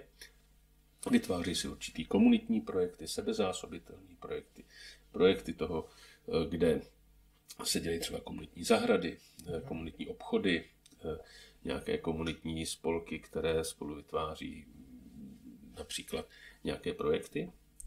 A my bychom rádi s dalším naším projektem, který se jmenuje Rozšířená rodina, já mu pracovně říkám Tlupa, aby jsme tímto způsobem uvažovali i o výchově našich dětí, a aby jsme se na ní podíleli společně s ostatníma blízkýma lidma a právě pro ty naše děti je důležité, aby to bylo v té dochozí vzdálenosti, mm. aby se jejich kompetence a zodpovědnost, já si tam sám zajdu, já si k tetě vedle dojdu, my půjdeme s klukama tamhle na zahradu, tak aby tuhle tu kompetenci jsme jim vrátili zpátky, i když už dneska nebudeme asi zažívat to, co jsme zažívali ještě naše generace, která by podle tohoto rozdělení měla být generace X, pokud se nepletu, tak uh, my jsme běhali pořád po ulicích, po sídlištích, tam vždycky nějaký děti byly, takže jsme se učili vlastně uh, vytvářet tyhle ty skupiny, dokonce bez kontroly dospělých, bez nějakých velkých, uh, velkých uh, vstupů jejich. Takže uh, dneska už to není takhle spontánní, spontánně mm-hmm. možný právě tím, že si rodiče ochraňují tu skromnou investici těch málo dětí, tak bychom to měli vlastně vytvořit v nějakým tomhle komunitním systému. Aspoň. Vytvořit širší societu, ve které ty, ty děti se budou cítit dobře. A čím je to například, že dnešní rodiče uh, mají děti ve věku, že už by měli vídat svá vnoučata z pohledu minulých generací? Tak čím se to stalo? Z pohledu někdy jinde na světě. Jo, protože v současné době ještě pořád tím systémem uh, na světě lidé žijí. To znamená ten systém, uh, že se vdávají ve třinácti, ve čtrnácti a, a mm-hmm. rodí děti kolem patnáctého roku. Ten pořád existuje. Pro nás už je to kulturně něco barbarského nebo nepředstavitelného, mm-hmm. ale evolučně je to součást nebo jeden z kulturních vzorců, který je možný, to je. Mm-hmm. Takže ano, pokud někdo má v patnácti dítě, tak bude ve třiceti letech koukat na své první vnouče. Protože jeho patnáctileté dítě bude už dospělým člověkem, který bude to jeho vnouče rodit nebo plodit. Takže už v těch třiceti letech je vlastně člověk za, o jednu generaci pozadu, před tím, jak je evolučně nastavený dospívání třeba právě toho reprodukčního systému. A čím to teda je, že se to vlastně furt ten věk jako opožďuje, kdy ty rodiče mají to, je to kariérou, studiem, nebo... Je to náročností přežití v tom kulturním systému, který vyžaduje poměrně dlouhou přípravu, pokud chci dosáhnout nějaké kariéry. Mm-hmm. Právě že naopak, děti, které utečou z domova nebo jsou zanedbávané a podobně, nemají pořád problém otěhotnět v patnácti, v šestnácti mm-hmm. letech. Ten princip funguje i u nás. Takže v tom sociálním aspektu se to posunulo dál, v tom fyziologickém, přirozeném to zůstává pořád stejně. Mm-hmm. A tady se zase dostáváme do těch nůžek, které se čím dál tím víc roztahují, že vlastně my toho šestnáctiletého rodiče nemůžeme považovat vlastně za sociálně mm-hmm. dospělou osobu, ani právně dokonce. Ale v některých státech, nebo v některých zemích, nebo v některých případech i u nás je to člověk, který už je schopný živit rodinu, pracovat, vydělávat, fungovat. Tam záleží na tom, co si má osvojit, jak složitou kulturu vlastně toho, co, co ta profese, profese obnáší, on může pojmout. Takže v mnoha zemích, které jsou, které jsou nám vzdálené, pracují pětileté děti. Pracují, protože je to součást jejich výchovy. Moje babička taky od pěti let pracovala mimochodem. Sloužila u sedláků, pomáhala, dělala. Takže je to tak, že my jsme prodloužili dětství za všechny ty fyziologické i neurologické dospívající hranice. A proto se nám děje i to, že potřebujeme vlastně ty dospělé jedince z těchto aspektů udržet v pozici dítěte, aspoň v rámci toho emočního a sociálního světa. Mm-hmm. Takže tam se to dá dělat buď špatně, tak jak jsme si to řekli předtím, tedy tou, tou replikací dětských strategií, anebo pochopit, že to jejich dospívání musíme vnímat v těch situacích, v kterých opravdu dospívají a postupně na ně přenášet ty dospělé kompetence. A tím pádem jim pomoct e, dostat se do toho vyššího věku e, připravení, do té uh-huh. nové role. No a pak se může stát, že ve dvaceti čtyři není problém e, být připravená e, jako matka, která může rodit děti. Takže vlastně tím, že jsme prodloužili to dětství a... A i tu přípravu na tu úvodní kariéru. Mm-hmm. Když někomu slíbíte kariéru a řeknete, budeš na ní dvacet let studovat, v šesti nastoupíš mm-hmm. a v dvaceti šesti mm-hmm. dostaneš diplom, Tak kolik mu zbývá času na to, aby si tu kariéru dovybudoval, protože to byla celou dobu jenom příprava, teď nastoupí do práce. Kolik let bude trvat, než si kariéru vybuduju? Takže to je přesně ten krizový věk mezi dvaceti šesti a třiceti šesti lety, těch deset let. My vybudujeme sice bezpečí kariéru a děti do té doby mít nemůžeme, když na ně nemáme peníze, nemáme barák, nemáme nic. A najednou, když už je máme tyhle věci nebo začínáme je budovat, tak zjišťujeme, že jsme mnohdy vůbec zapomněli na to vytvářet takový sociální vazby a partnerství a sebe, abychom těma dobrýma rodičima vůbec za prvé mohli být a za druhé měli s kým. Aha. Ještě mám otázku na střídavou péči. Mm-hmm, to přijde mi, že ty děti nemají e, kde se pevně ukotvit. Je to častá změna prostředí. Mm-hmm. A je, jaký to má vlastně dopad k těm dětem, protože oni mají dva domovy a kde se pevně ukotvějí? Hmm? Uh, zase neexistuje generálně jednoduchá odpověď. Může to být tak, že můžou mít jeden špatný domov a ten druhý dobrý. A pak je otázka, jestli by měli zůstávat celou dobu v tom jednom špatném, nebo jestli je pro ně dobrý aspoň jednou vidět jiný způsob zacházení, jinou, jinou formu soužití. Jo? Takže tady jde o to právě, že někdy to pro ně může být, sice je to traumatizující a složitý a náročný, mm. ale může to být do budoucnosti vlastně výhoda. Znám dva systémy, jeden, v kterém mi dobře není a druhý, v kterém mi dobře je. Mm. Takže si umím lépe vybrat, v jakém systému bych chtěl vyrůstat. Samozřejmě můžou být dva výborné systémy a ty děti plujou mezi jedním skvělým a druhým skvělým a ve své podstatě to nemusí být až tak, mm. až tak veliký problém. A nebo může být oba špatný. Takže spíš mluvíme o tom, co to je vlastně model rodiny a jestli rodina znamená vždycky jenom to bydlet v jednom prostředí, jestli je tam i nutnost vlastně spolubydlení. A jestli spolubydlení s hádavými rodiči, s nenávistnými rodiči, s domácím násilím, vlastně není horší varianta, než Aha. žití v rodině, která sice nebydlí v jednom bytě, ale zároveň tam eliminovala tyhle ty negativní dopady, a ukazují nám jiný modely životů. Buď se tam zase opakují ty patologie, anebo naopak nám můžou ukazovat ty životy lepší. Takže ona, ta odpověď bude vždycky daná v nějakém kontextu Aha. toho, co ta střídavá péče nahrazuje, co jí předcházelo a jak schopní ti rodiče mezi sebou komunikovat jsou a jak jsou schopní ty děti v rámci tohoto ošetřit. Takže tady v těchto těch, se zase vracím na začátek, hledáte lepší variantu ve špatných systémech. Mm-hmm. A to nejde najít. Vždycky ty systémy budou špatný. Takže vychovávat ve dvou lidech děti je prostě neudržitelný systém. A teď se bavíme spíš o tom, jestli v téhle variantě je to horší, než v téhle variantě. Je to prostě zase o tom, že dva rodiče jsou jakoby málo. Když, Když vám odejde ze dvou rodičů jeden, tak vám umřelo padesát procent bezpečí. Kdybyste vyrůstal mezi dvanácti až patnácti lidma, tak ztráta jednoho rodiče je nepříjemná, ale není to tak fatální ztráta. Mm-hmm. Jo? Že co vám zbývá, když vám zmizí půlka? Jenom ještě jeden. Jedna půlka. A ta může zmizet? Když mohla zmizet jedna? Jo, docela dost rychle. Takže co to znamená? Velký strach i u toho dítěte, který se fixuje na bezpečí právě, protože to bezpečí tam je vlastně velmi vachrlatý, křehký. Mm-hmm. Takže rozpad rodiny v tomto případě traumatizuje dítě ne proto, že rozpad rodiny je traumatizující, ale protože ta rodina je tak malá, že odchod jednoho člověka znamená rozpad té rodiny. Když to, kdyby to byla široká rodina s více lidma, tak odchod jednoho člověka je mrzutý, nepříjemný, ale neznamená rozpad. Mm-hmm. Takže my těm dětem vytvoříme nejdřív velmi křehké a nestabilní prostředí a pak se divíme, že se děsí toho, že to prostředí je tak náchylný k rozpadům. My si ho sami pro sebe taky takhle vytvoříme a pak se divíme, že neobstojíme v takovém prostředí jako rodiče. No? Dává to smysl? Dává to smysl. Jo?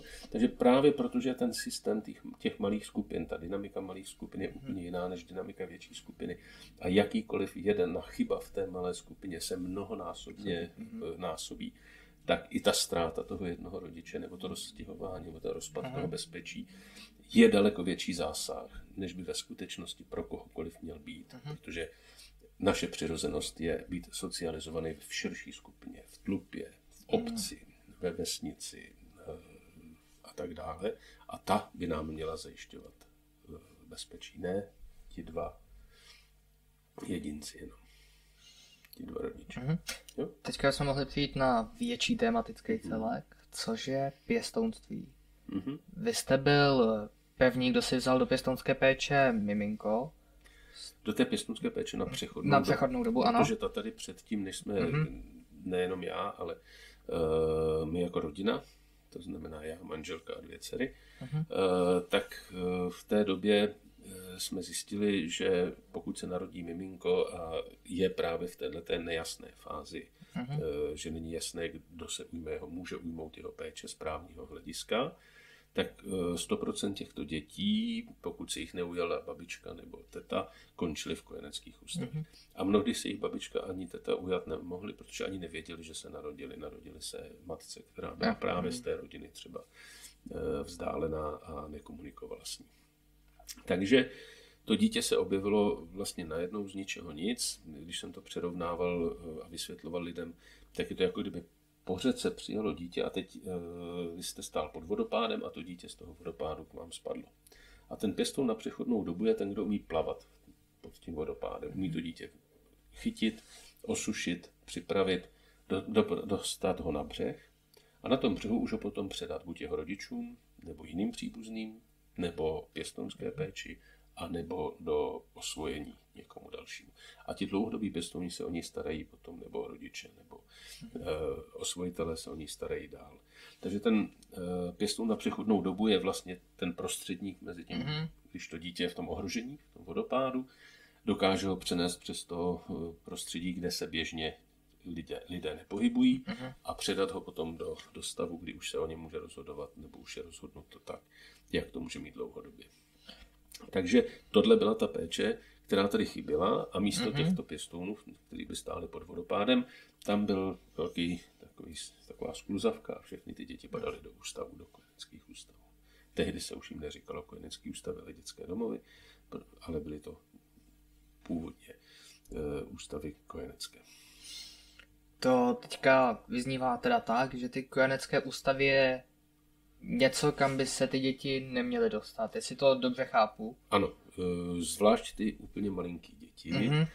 které jsou přesně, jak jsme říkali, on je zrovna teď vyňatý ze středu jeho matky, opustil vlastně ten, mm-hmm. ten střed toho jiného dospělého člověka, tady v tom případě asi ne úplně dospělého, a, a najednou má být připraven na to, že o něj budou jiní dospělí lidé pečovat. Ale většinou se rodí jedno miminko, protože my jsme jednorodý druh, výjimečně se nám rodí více dětí. A ty naše miminka jsou právě připraveny na e, poměrně exkluzivní péči. A to je to, co ten kojenecký ústav nabídnout nemůže. Exkluzivita té péče, to ne, že mám jednu maminku jenom, ale že mám kolem sebe další lidi, starší sourozence, dědečky, babičky, tety, tátu, mámu, uh-huh. který vytvoří tu tlupu, umožní se o to dítě starat tak, jak je evolučně to dítě připravené na to, aby se o něj pečovalo. To je jedna z důležitých věcí. Mělo by zažívat to teplo, tu přítomnost na tom člověku, to kontaktní rodičovství, což všechno to ležení v postýlce i přes velkou snahu personálu není možné zajistit. A to nejhorší, co tam je, vlastně je směnnost toho personálu. To znamená, to dítě se má imprintovat a chytit nějakého člověka a mít ho stabilně a naučit se důvěřovat, že ta stabilita té bytosti je něco, na co on se může spolehnout, že ta uzavřená skupina tam bude pořád. Mm-hmm.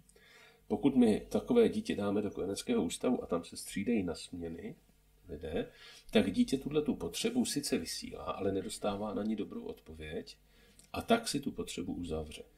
Tím pádem vlastně si uzavře v sobě něco jako pocit, kdybychom to zjednodušili, není možné utvářet dlouhodobé pevné vztahy. Uh-huh. Protože furt je tady někdo jiný.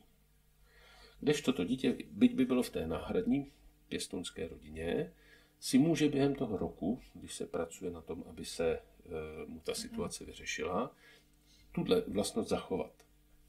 Chápu, že jsou tady jedni lidi. Můžu se spolehnout, že k nim patřím.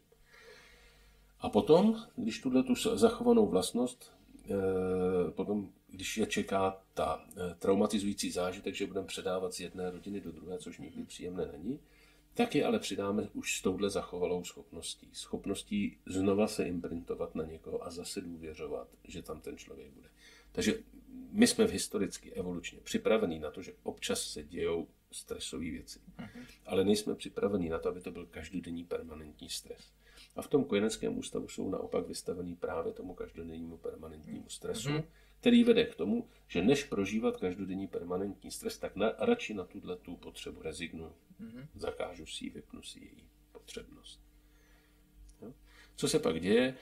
E, pak jsou to lidé, kteří nevěří běžnému e, vztahu, který, že by mohl být nezištný a mohl by mě mít je, tak někdo rád.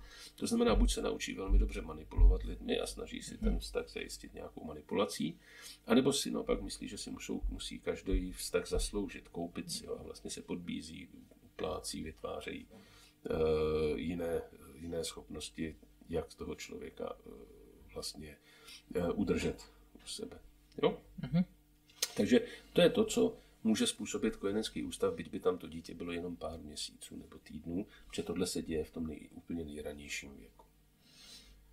Jak dlouho je to přechodné pěstounství? Ze zákona by nemělo, to není přechodné pěstounství, to je pěstounství na přechodnou dobu. Jo. A ta přechodná doba je určená právě dobou, v které to dítě je v nějaké přechodné fázi, kdy se o něm nemůže rozhodnout. To se může stát, že do týdne se přihlásí babička, do deseti dnů rozhodne se, že babička se může ujmout péče a v tom okamžiku už je dlouhodobá, dlouhodobé řešení a pěstounská péče mohla trvat měsíc na přechodnou dobu. Mm-hmm. Ze zákona by tato přechodná doba toho dítěte, ta nejistota, neměla být delší než rok. Mm-hmm. Ve většině případů se daří to do roka vyřešit, v některých je bohužel ještě pořád potřeba tu dobu prodloužit, ale tam je důležitý znova upozornit na to, že pokud to dítě je v tom prostředí, který pro něj je podnětné a vytváří vlastně spoustu dalších vzorců, který v běžném životě se pak e, mohou uplatnit a to dítě ty vzorce načítá inspirací od lidí kolem sebe, pak obstojí v další rodině lépe, než kdyby načítal vzorce v jakémkoliv ústavu. A jak je to třeba s financema? Pěstounská péče na přechodnou dobu i pěstounská péče jsou honorované, to jsou služby, které v dnešní době už stát zajišťuje i s nějakým doprovodným, doprovodným odborným vedením těch pěstounů. Existují doprovodné organizace, jednu z nich jsme pomáhali zakládat, jmenuje se Dobrá rodina a tam je to, tam je to zabezpečené. Osvojení, pokud jsme o něm na začátku mluvili, když osvojujete dítě, tak ho osvojujete na vlastní náklady. To znamená, potom s ním vlastně k němu máte stejnou povinnost vyživovací jako k dětem, které se vám narodily. To pěstounství na přechodnou dobu je teda, jsem to pochopil, je to kompletně placený státem, nebo jsou to jenom pouze nějaké přídavky? Ne, tam je to nebo dokonce jeden z těch z té rodiny. To v našem případě bylo, tak jeden z té rodiny pracuje tedy jako pěstoun pro a dostává dávku pěstounskou, mm-hmm. která je ale honorovaná tak, nebo zdaněná i přispívá na důchod, jako kdyby to byla mzda. Mm-hmm. Takže je placený za to, že tuhle tu službu poskytují. Jo. Druhý a ostatní členové té rodiny ne. Mm-hmm.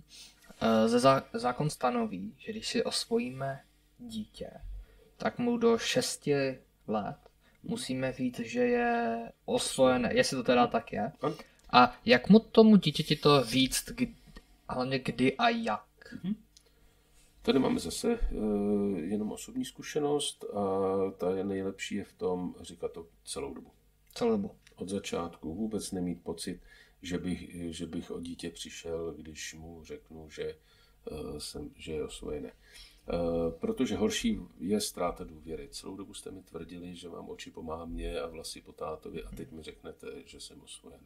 Nebo teď najdu papíry, že jsem osvojený. Najednou z ničeho nic. Spousta dětí se to dozvěděla, když hledala v šupletech nějaký svůj doklad a objevila tam adopční papíry. Mnoha dětem to řekl někdo ve špatné chvíli a špatně.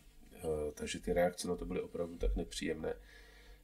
Že je vlastně dobře, že se už předtím, než se dítě vydá do toho školního světa, kde už musí obstát samo, že by mělo jít vybavené i touhletou informací. Mm-hmm. A já si myslím, že by tou informací mělo být vybavované úplně od okamžiku, kdy jsme si ho osvojili. Buď si osvojíme starší dítě, a to už si pak i ten proces osvojení může pamatovat, protože ví, že bylo v nějakém ústavu, ví, že jsme si tam pro něj přišli, tak není důvod uh, najednou vyprávět, že něco takového není, ale naopak můžeme, třeba některé rodiny slaví, kromě narozenin, taky přivezeniny, takže to dítě má dva uh, zajímavé dny v roce, kdy se mu přeje k narozeninám a pak se mu třeba přeje k přivezeninám, který může být v úplně jiné části roku.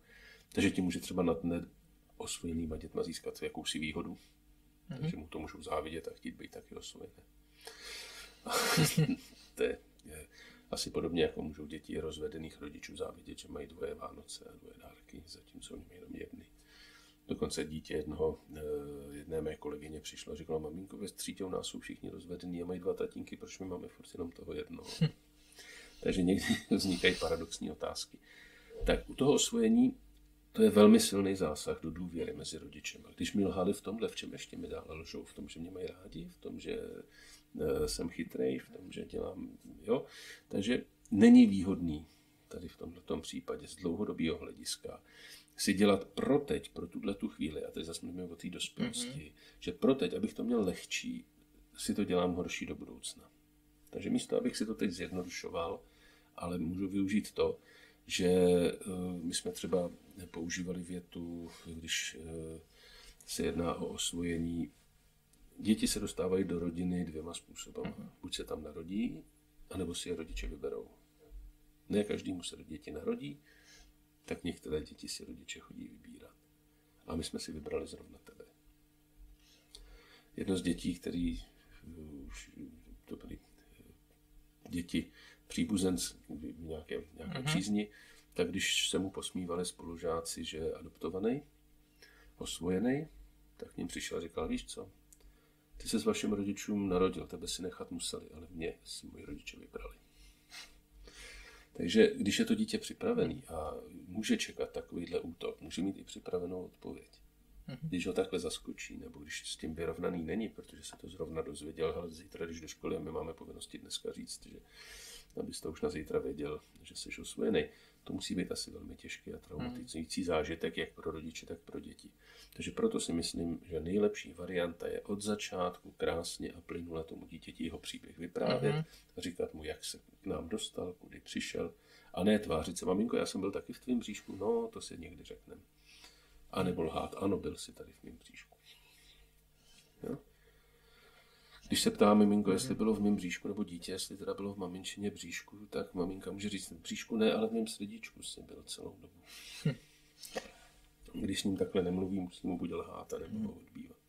Když máme někoho, kdo by se tím se, ne, pěstounem na přechodnou dobu chtěl stát a má například dvě děti, jako máte vy, a bál by se toho, že by ty děti mohly začít žávlit. Mm-hmm. Má to? Tak pak se nemůže stát pěstounama. Mm-hmm.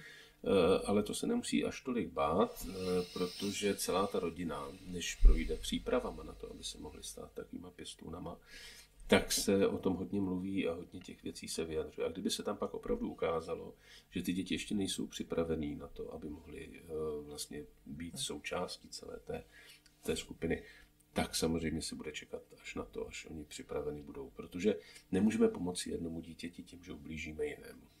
Taková pomoc není možná. To není, to není v pořádku. A má to, když už se proto teda rozhodneme, má to na to dítě nějaký pozitivní dopady a negativní dopady? Na to původní dítě v rodině? Anebo na, to... na to původní dítě v rodině tak. A my jsme si vlastně jakoby vzali ještě jedno dítě na nějakou dobu, mm-hmm. tak negativa, pozitiva pro to původní dítě. No. Jedno z pozitiv je to, o čem jsme tady v předchozím mm-hmm. eh, hodině mluvili, a to je to, že se to dítě naučí pečovat o někoho menšího. Mm-hmm. Jo? Což je úplně vlastně skvělý způsob, když my ho přizveme, to ne my jsme pěstouni, ale celá naše rodina se teď bude starat na chvíli tady o, o nějaké dítě, které potřebuje to, aby se o něj někdo postaral. My teď máme třeba velkou uprchlickou krizi tady, mm-hmm. která zasáhla Českou republiku v nebývalé míře z Ukrajiny, a také jsou rodiny, které si berou maminku s dítětem domů, nebo několik lidí a taky se učí, co to je pomáhat. Takže tohle může být veliký pozitivum, ale na to to dítě musí být už zralé a musí se počítat mm. s tím, že tohle to zvládne, a proto se většinou čeká na osmý až desátý rok toho nejmladšího dítěte v rodině. Aby už ten odstup mezi tím, já vím, kdo jsem, vím, kam patřím, vím, že mě se netýká žádný, že tady já na přechodnou dobu nejsem, tak aby tam tyhle ty věci vlastně byly. Takže uh, takový dítě potom je schopný přijmout péči o toho mladšího, o to mladší dítě v pěstounské péči na přechodnou dobu. Vždycky je taky důležitý, aby potom ta rodina dostala čas na to se znova uh, spojit mm. dohromady, když to dítě odejde, aby se mohli jak tedy prožít tu radost z odchodu mm. toho dítěte, tak i třeba to, že uh, budeme pečovat za chvíli o další, a uh, nebo i tu ztrátu, protože jsme si na to dítě nějakým způsobem i vytvořili nějaký návyk. My dospělí bychom měli být naučený, jak si ho vytvářet co nejméně. Musíme to naučit i ty děti, mm-hmm. že vlastně citová vazba k tomu dítěti a vlastnická vazba jsou dvě rozdílné věci. A pak by se ta rodina zase měla hezky chvíli starat sama mm-hmm. o sebe, aby si pak mohli dovolit znovu přijmout nějaké dítě. Takže to jsou ty pozitivní. Negativní, samozřejmě všude může být něco negativního, právě proto jsou tam ty doprovodné organizace a uh-huh. i to školení každoroční, protože ty pěstouni mají povinnost se vzdělávat v průběhu každého roku, aby se předcházelo všem těm negativním věcem nebo těm dopadům, nebo aby se aspoň minimalizovaly. Pokud se vyhodnotí, že pro některého z členů té hostitelské nebo té rodiny pěstounské na přechodnou dobu by to bylo zatěžující, pak je možné přerušit tu pěstounskou péči na nějakou dobu a tu péči neposkytovat. Máme tu ještě, vy prosazujete ty redesigny, konkrétně třeba ten partnerský, tak v čem tohle z toho spočívá ten redesign? Redesign je vlastně přístup. Základním toho redesignu je osobní redesign.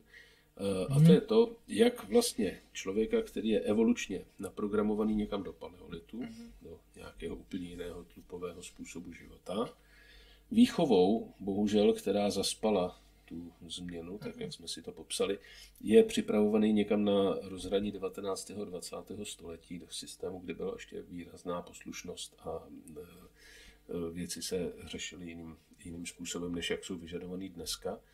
Takže když vezmeme, že evolučně jsme naprogramovaní jedním směrem, mm-hmm. kulturně jsme naprogramovaní výchovou taky do nepatřičné doby, tak jak uspět v dvacátém prvním století, kde požadavky, které na nás ta doba klade, jsou enormně jiný. Mm-hmm. Bohužel i školství zaspalo a vždycky zaspí, protože v této rychlosti nemůže stíhat úplně všechno, takže ně, v některých aspektech se může zmodernizovat, v jiných zase zaspí. Uh, takže na konci nám vypadne dospělý člověk, který ale ten svůj vnitřní uh, prostor nemá nadizajnovaný tak, aby v dvacátém prvním století mohl být kariérně, profesně, tedy myslím, uh, osobně i partnersky a rodičovsky spokojený. Ale protože velká část těch věcí je naučených, mm-hmm. tak ten redesign říká i to, že je možný si ten design znova upravit, redesignovat si to. A to je to, s čím potom přicházejí klienti za mnou do mé osobní praxe, nebo i za Alžbětou a za našimi dalšími kolegy, kde jim poskytujeme právě tu možnost mm-hmm. některé ty výchovné chyby, nebo kulturní vzorce, které už nefungují, anebo právě některé špatně zvládnuté evoluční dispozice, jako je ta agresivita třeba, tak jak si je vzít a sám si je v sobě upravit, tak aby už sloužily ve prospěch toho, abych uspěl v dvacátém prvním století v kultuře, která se velmi rychle mění, vyžaduje velkou míru vlastní zodpovědnosti a rozhodnosti. A ten, ten redesign pro ty partnery teda? To je něco podobného, to je další fáze, uh-huh. e, protože pokud tedy já si nesu chyby do toho partnerství, které vlastně nemůžou uh-huh. mě dělat šťastným, tak mě ani partnerství nemůžou dělat uh-huh. šťastným. To znamená, nakonec my, nám se mnohdy děje to, že si dáme zase nějaký zastaralý model toho partnerství, uh-huh. e, snažíme se v něm fungovat po staru a e, ono to ne, ono to naráží na ty limity který jsme si tady i mnoho z nich popsali. Takže když se nejdřív potkám s někdo, tím, kdo přijde třeba i v páru na partnerský redesign, aha, začneme především tím osobním redesignem u každého z nich.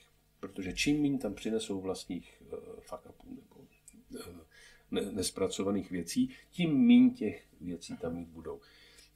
V jednom rozhovoru, který jsem dělal, z toho udělali dokonce titulek, kde to jako řekl ještě tvrdějc z toho mýho vyslovení, že partnerské problémy neexistují, že všechno jsou to problémy, které jsme si do toho partnerství přinesli. Takhle doslova to není. Takže když se nám podaří udělat ten redesign osobní, pak můžeme hledat, kde máme nastavené třeba špatné očekávání od toho partnerství a co všechno je v něm možné zlepšit a udělat.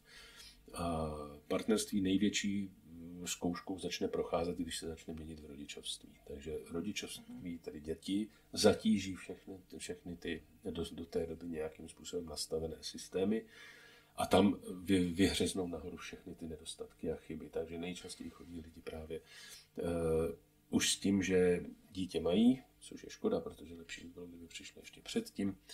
A my teda jdeme rychle dělat tady design osobní, pak zároveň partnerský i ten rodinný. Když teda jste zmínil, že to nastává, když už mají ty děti? Tam nebo... nenastává, tam, se to, tam už je to nezvladatelné. Jo, tam už je to nezvladatelné. Ono to už předtím mm-hmm. bylo těžký a složitý. Mnohdy mají pocit, že dítě tam se to vyřeší, ale ono se to tím... To byla moje další otázka, mm-hmm. že mě přijde celkem populární řešení. Pořídit si na to další dítě a tím se to zlepší. Tak čím ten vztah, který je buď závislý na dítěti, nebo ještě dítě nemají a už to začíná neklapat, jak ho oživit mm-hmm. jinak, než že si pořídím to dítě. Mm-hmm. Především bychom si měli ujasnit, proč lidé do nějakého vztahu vůbec vstupují. Mm-hmm. K čemu ten vztah je potřeba? Proč potřebujete být v někým ve vztahu? Tak asi, aby jsme nějak nastavení s někým něco sdílet. Hmm. Uh, Proč to musí být ale jeden člověk? Můžeme sdílet s mnoha více lidma. Proč vlastně chceme mít ten vztah? Jo? Možná se chceme mít s konkrétní osobou, tak by to mohlo být kvůli tomu, že chceme nějaký ty potomky. Tak. To... Takže vidíme, hledáme nějaký uh, účel. Z evolučního mm-hmm. hlediska budeme hledat, pokud chceme potomky, jasně vymezeného partnera. Minimálně tím, že bude pohlavně uh, doplňovat toho, co já pohlavně nemám, tedy tu druhou část pohlavního rozmnožování. Takže pokud chceme splodit dítě, na to ale nemusíme být partneři, to se stane mnoha lidem nečekaně při náhodném sexu, ani žádné partner, dokonce se ani nemusí znát. Takže na splození dětí není potřeba být partneři, z toho fyziologického hlediska.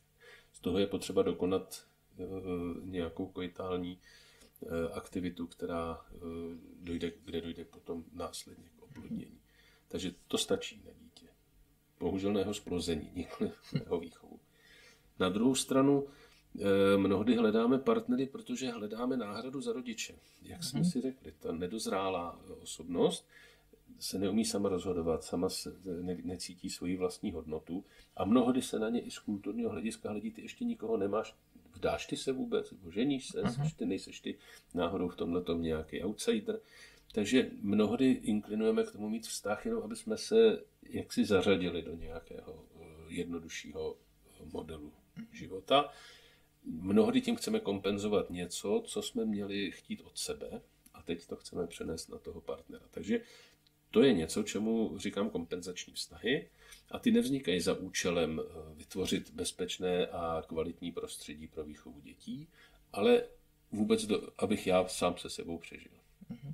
Jenomže když se teda nějak vykompenzujeme navzájem, třeba i úspěšně, tak jakmile tam přijde dítě se svýma potřebama, tak nám tu kompenzaci samozřejmě naruší, protože, jak jsme říkali, systém dvě, dva dospělí, jedno dítě zoufale mm-hmm.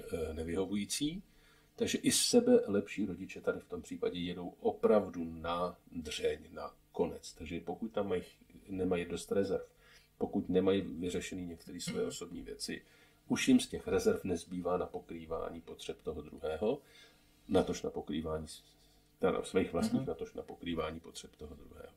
A tady se nám začíná potom bortit celý ten systém kompenzačních vztahů. To znamená, já doporučuji daleko dřív, než jdu vůbec do partnerského vztahu, nejdřív jít sám se sebou a vytvořit si svoje vnitřní partnerství. Mm. Abych já byl nejdřív partnerem sám sobě. Aby moje hlava a moje tělo byly dobře sehraný tým. Mm. Abychom pochopili, že kolem sebe nepotřebujeme jednoho jiného člověka, nějakou novou maminku dva nula nebo tatínka dva nula, kterýmu budeme zároveň říkat partner mm. místo toho.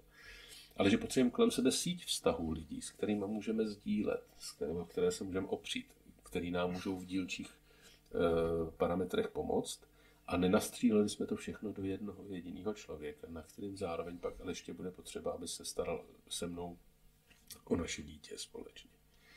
Takže dokud si nevytvořím stabilní vnitřní partnerství se sebou a síť vztahu, která mě to dovoluje všechno zvládat, tak budu hledat špatně toho partnera. Když už si tohleto vytvořím, nebudu chtít partnera, který by se na mě pověsil. Najednou tam zjistím, že potřebuju taky takhle vyrovnaného. Já jim říkám pracovně samostojného partnera.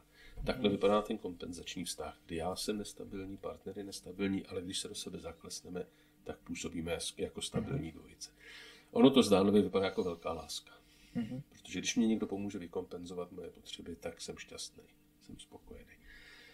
Jakmile ale jeden z nich ty potřeby změní, nebo tu kompenzaci nemá na něj sílu, čas, tak se to začne celý bortit. A jestliže se zbortí jeden, tak ten druhý nestabilní ho neudrží, ten se začne bortit taky. No jestliže tam bude dítě, tak to dítě bude ve spod, kde jim mm-hmm. bylo. Když to ty dva samostojní lidé, kteří se umí opírat o lidi kolem sebe, o ty sociální vazby, a i sami o sebe občas, tak se o sebe opírají jenom na tu nejnutnější dobu. Nemoc, nějaký selhání, mm-hmm. úmrtí v rodině, nějaká e, jiná nepříjemnost, aby se co nejdřív zase zpátky staly samostejnými, protože jejich chuť být permanentně opřený vlastně neexistuje. Jsou vyvážený, jsou stabilní a chtějí být sami. Takže když si představíte takového stabilně vyváženého člověka, který teda je opřený o, ty, o tu větší síť lidí, tak ten, kdo k ním přijde a chce se o ně opřít, tak jim to narušuje. Takže oni i si pak nevyberou kompenzen, partnera, který by se chtěl o ně kompenzovat, ale hledají taky někoho, s kým to harmonický vyrovnaný soužití je možný udržet.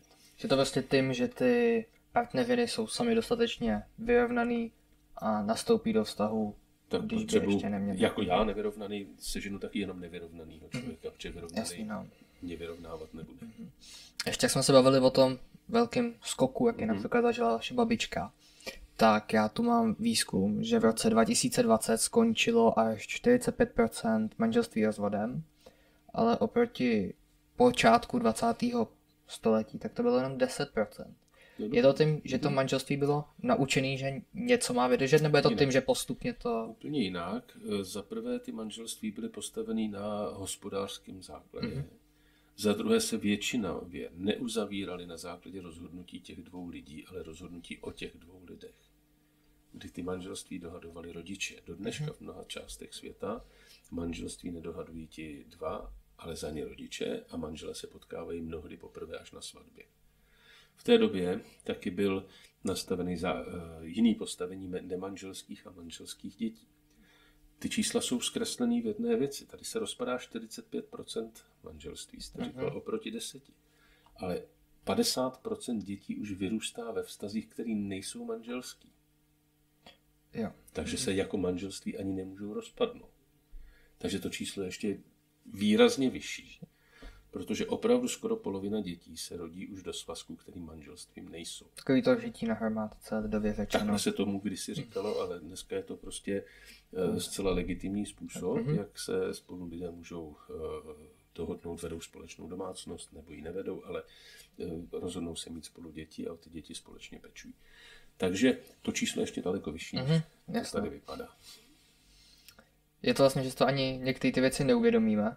Ano. A má to ve výsledku daleko větší dopady, než si uvědomíme. No, ale Co? takže na konci není vlastně důležitý, kolik manželství se rozpadá, mm-hmm. protože spousta těch manželství, co se rozpadá, jsou bezdětná manželství. To znamená, na děti nemají mm. žádný dopad. Daleko za, zajímavější je právě koukat se na to, co se děje s dětmi po rozpadu takového manželství, pokud tam byly. Tak uh, pro manželství není nutné mít děti a naopak proto mít děti není nutné manželství. Dokonce ani partnerství, jak jsme si řekli. Ani partnerství není. Je ten dokonaný akt. Je to tak. Máte nějakou věc, kterou byste chtěl zkázat novým rodičům nebo těm, kteří by mm-hmm. se měli stát rodiči? Právě. je to asi to, co jsme teď na konci říkali. Ten osobní redesign by neměl být nástroj, kterým řeším až už to fatální selhání na konci. Samozřejmě tam se taky použít dá, ale zároveň už se musí sanovat spousta chyb, které v té době nastaly. Takže pokud se chceme podívat na to, kdy ten osobní redesign je vlastně nejefektivnější, tak je to ještě tehdy, než se úplně rozhoduju, co v životě vlastně budu dělat, kdo bude tím mým partnerem, proč vlastně partnera v životě potřebuju. A teprve s touhletou výbavou, s tou změnou třeba vnímání sebe sama, s tím vnitřním partnerstvím a schopností vytvářet vztahy, se teprve vydat na ten, řekněme, partnerský trh a s touhle hodnotou taky hledat protihodnotu v tom svým partnerovi. A pak teprve s takovým partnerem, po, po tom, když se poznáme a v těchto věcech něco máme e, společného a chceme, e, se rozhodnout pro to, že bychom měli vychovávat děti. Ale pokud jsme zvyklí být socializovaní, já i ta partnerka, nebo ten partner i ta partnerka, tak pak samozřejmě budeme socializovat v rámci té skupiny i ty svoje děti. Takže vlastně předejdeme i tomu, aby jsme se uzavřeli v jednom bytě nebo v jednom domě za, ze zahradou a tam se snažili ve dvou ty děti vychovat. Dobře, tak já vám děkuju moc za podcast, bylo to určitě zajímavé téma, téma, na který se lidi téma, moc který často nedívají a přitom je velice důležité, mm-hmm. takže vám ještě jednou moc děkuji. Super, kdyby vás zajímalo, tak další informace se můžou najít třeba k tomu rodičovství v knížce uh, Redesign rodiny mm-hmm. pro dvacáté první století a manželka Alžběta ještě napsala jednu knížku takových konkrétních rychlejch rad, a návodů, jak s malými dětmi třeba zvládat právě ty agresivní stavy nebo různé vztekání. A ta se jmenuje, ta se jmenuje Manuál hravého rodiče. Mm-hmm. Dobře, děkujeme moc. Naschledanou. Naschledanou.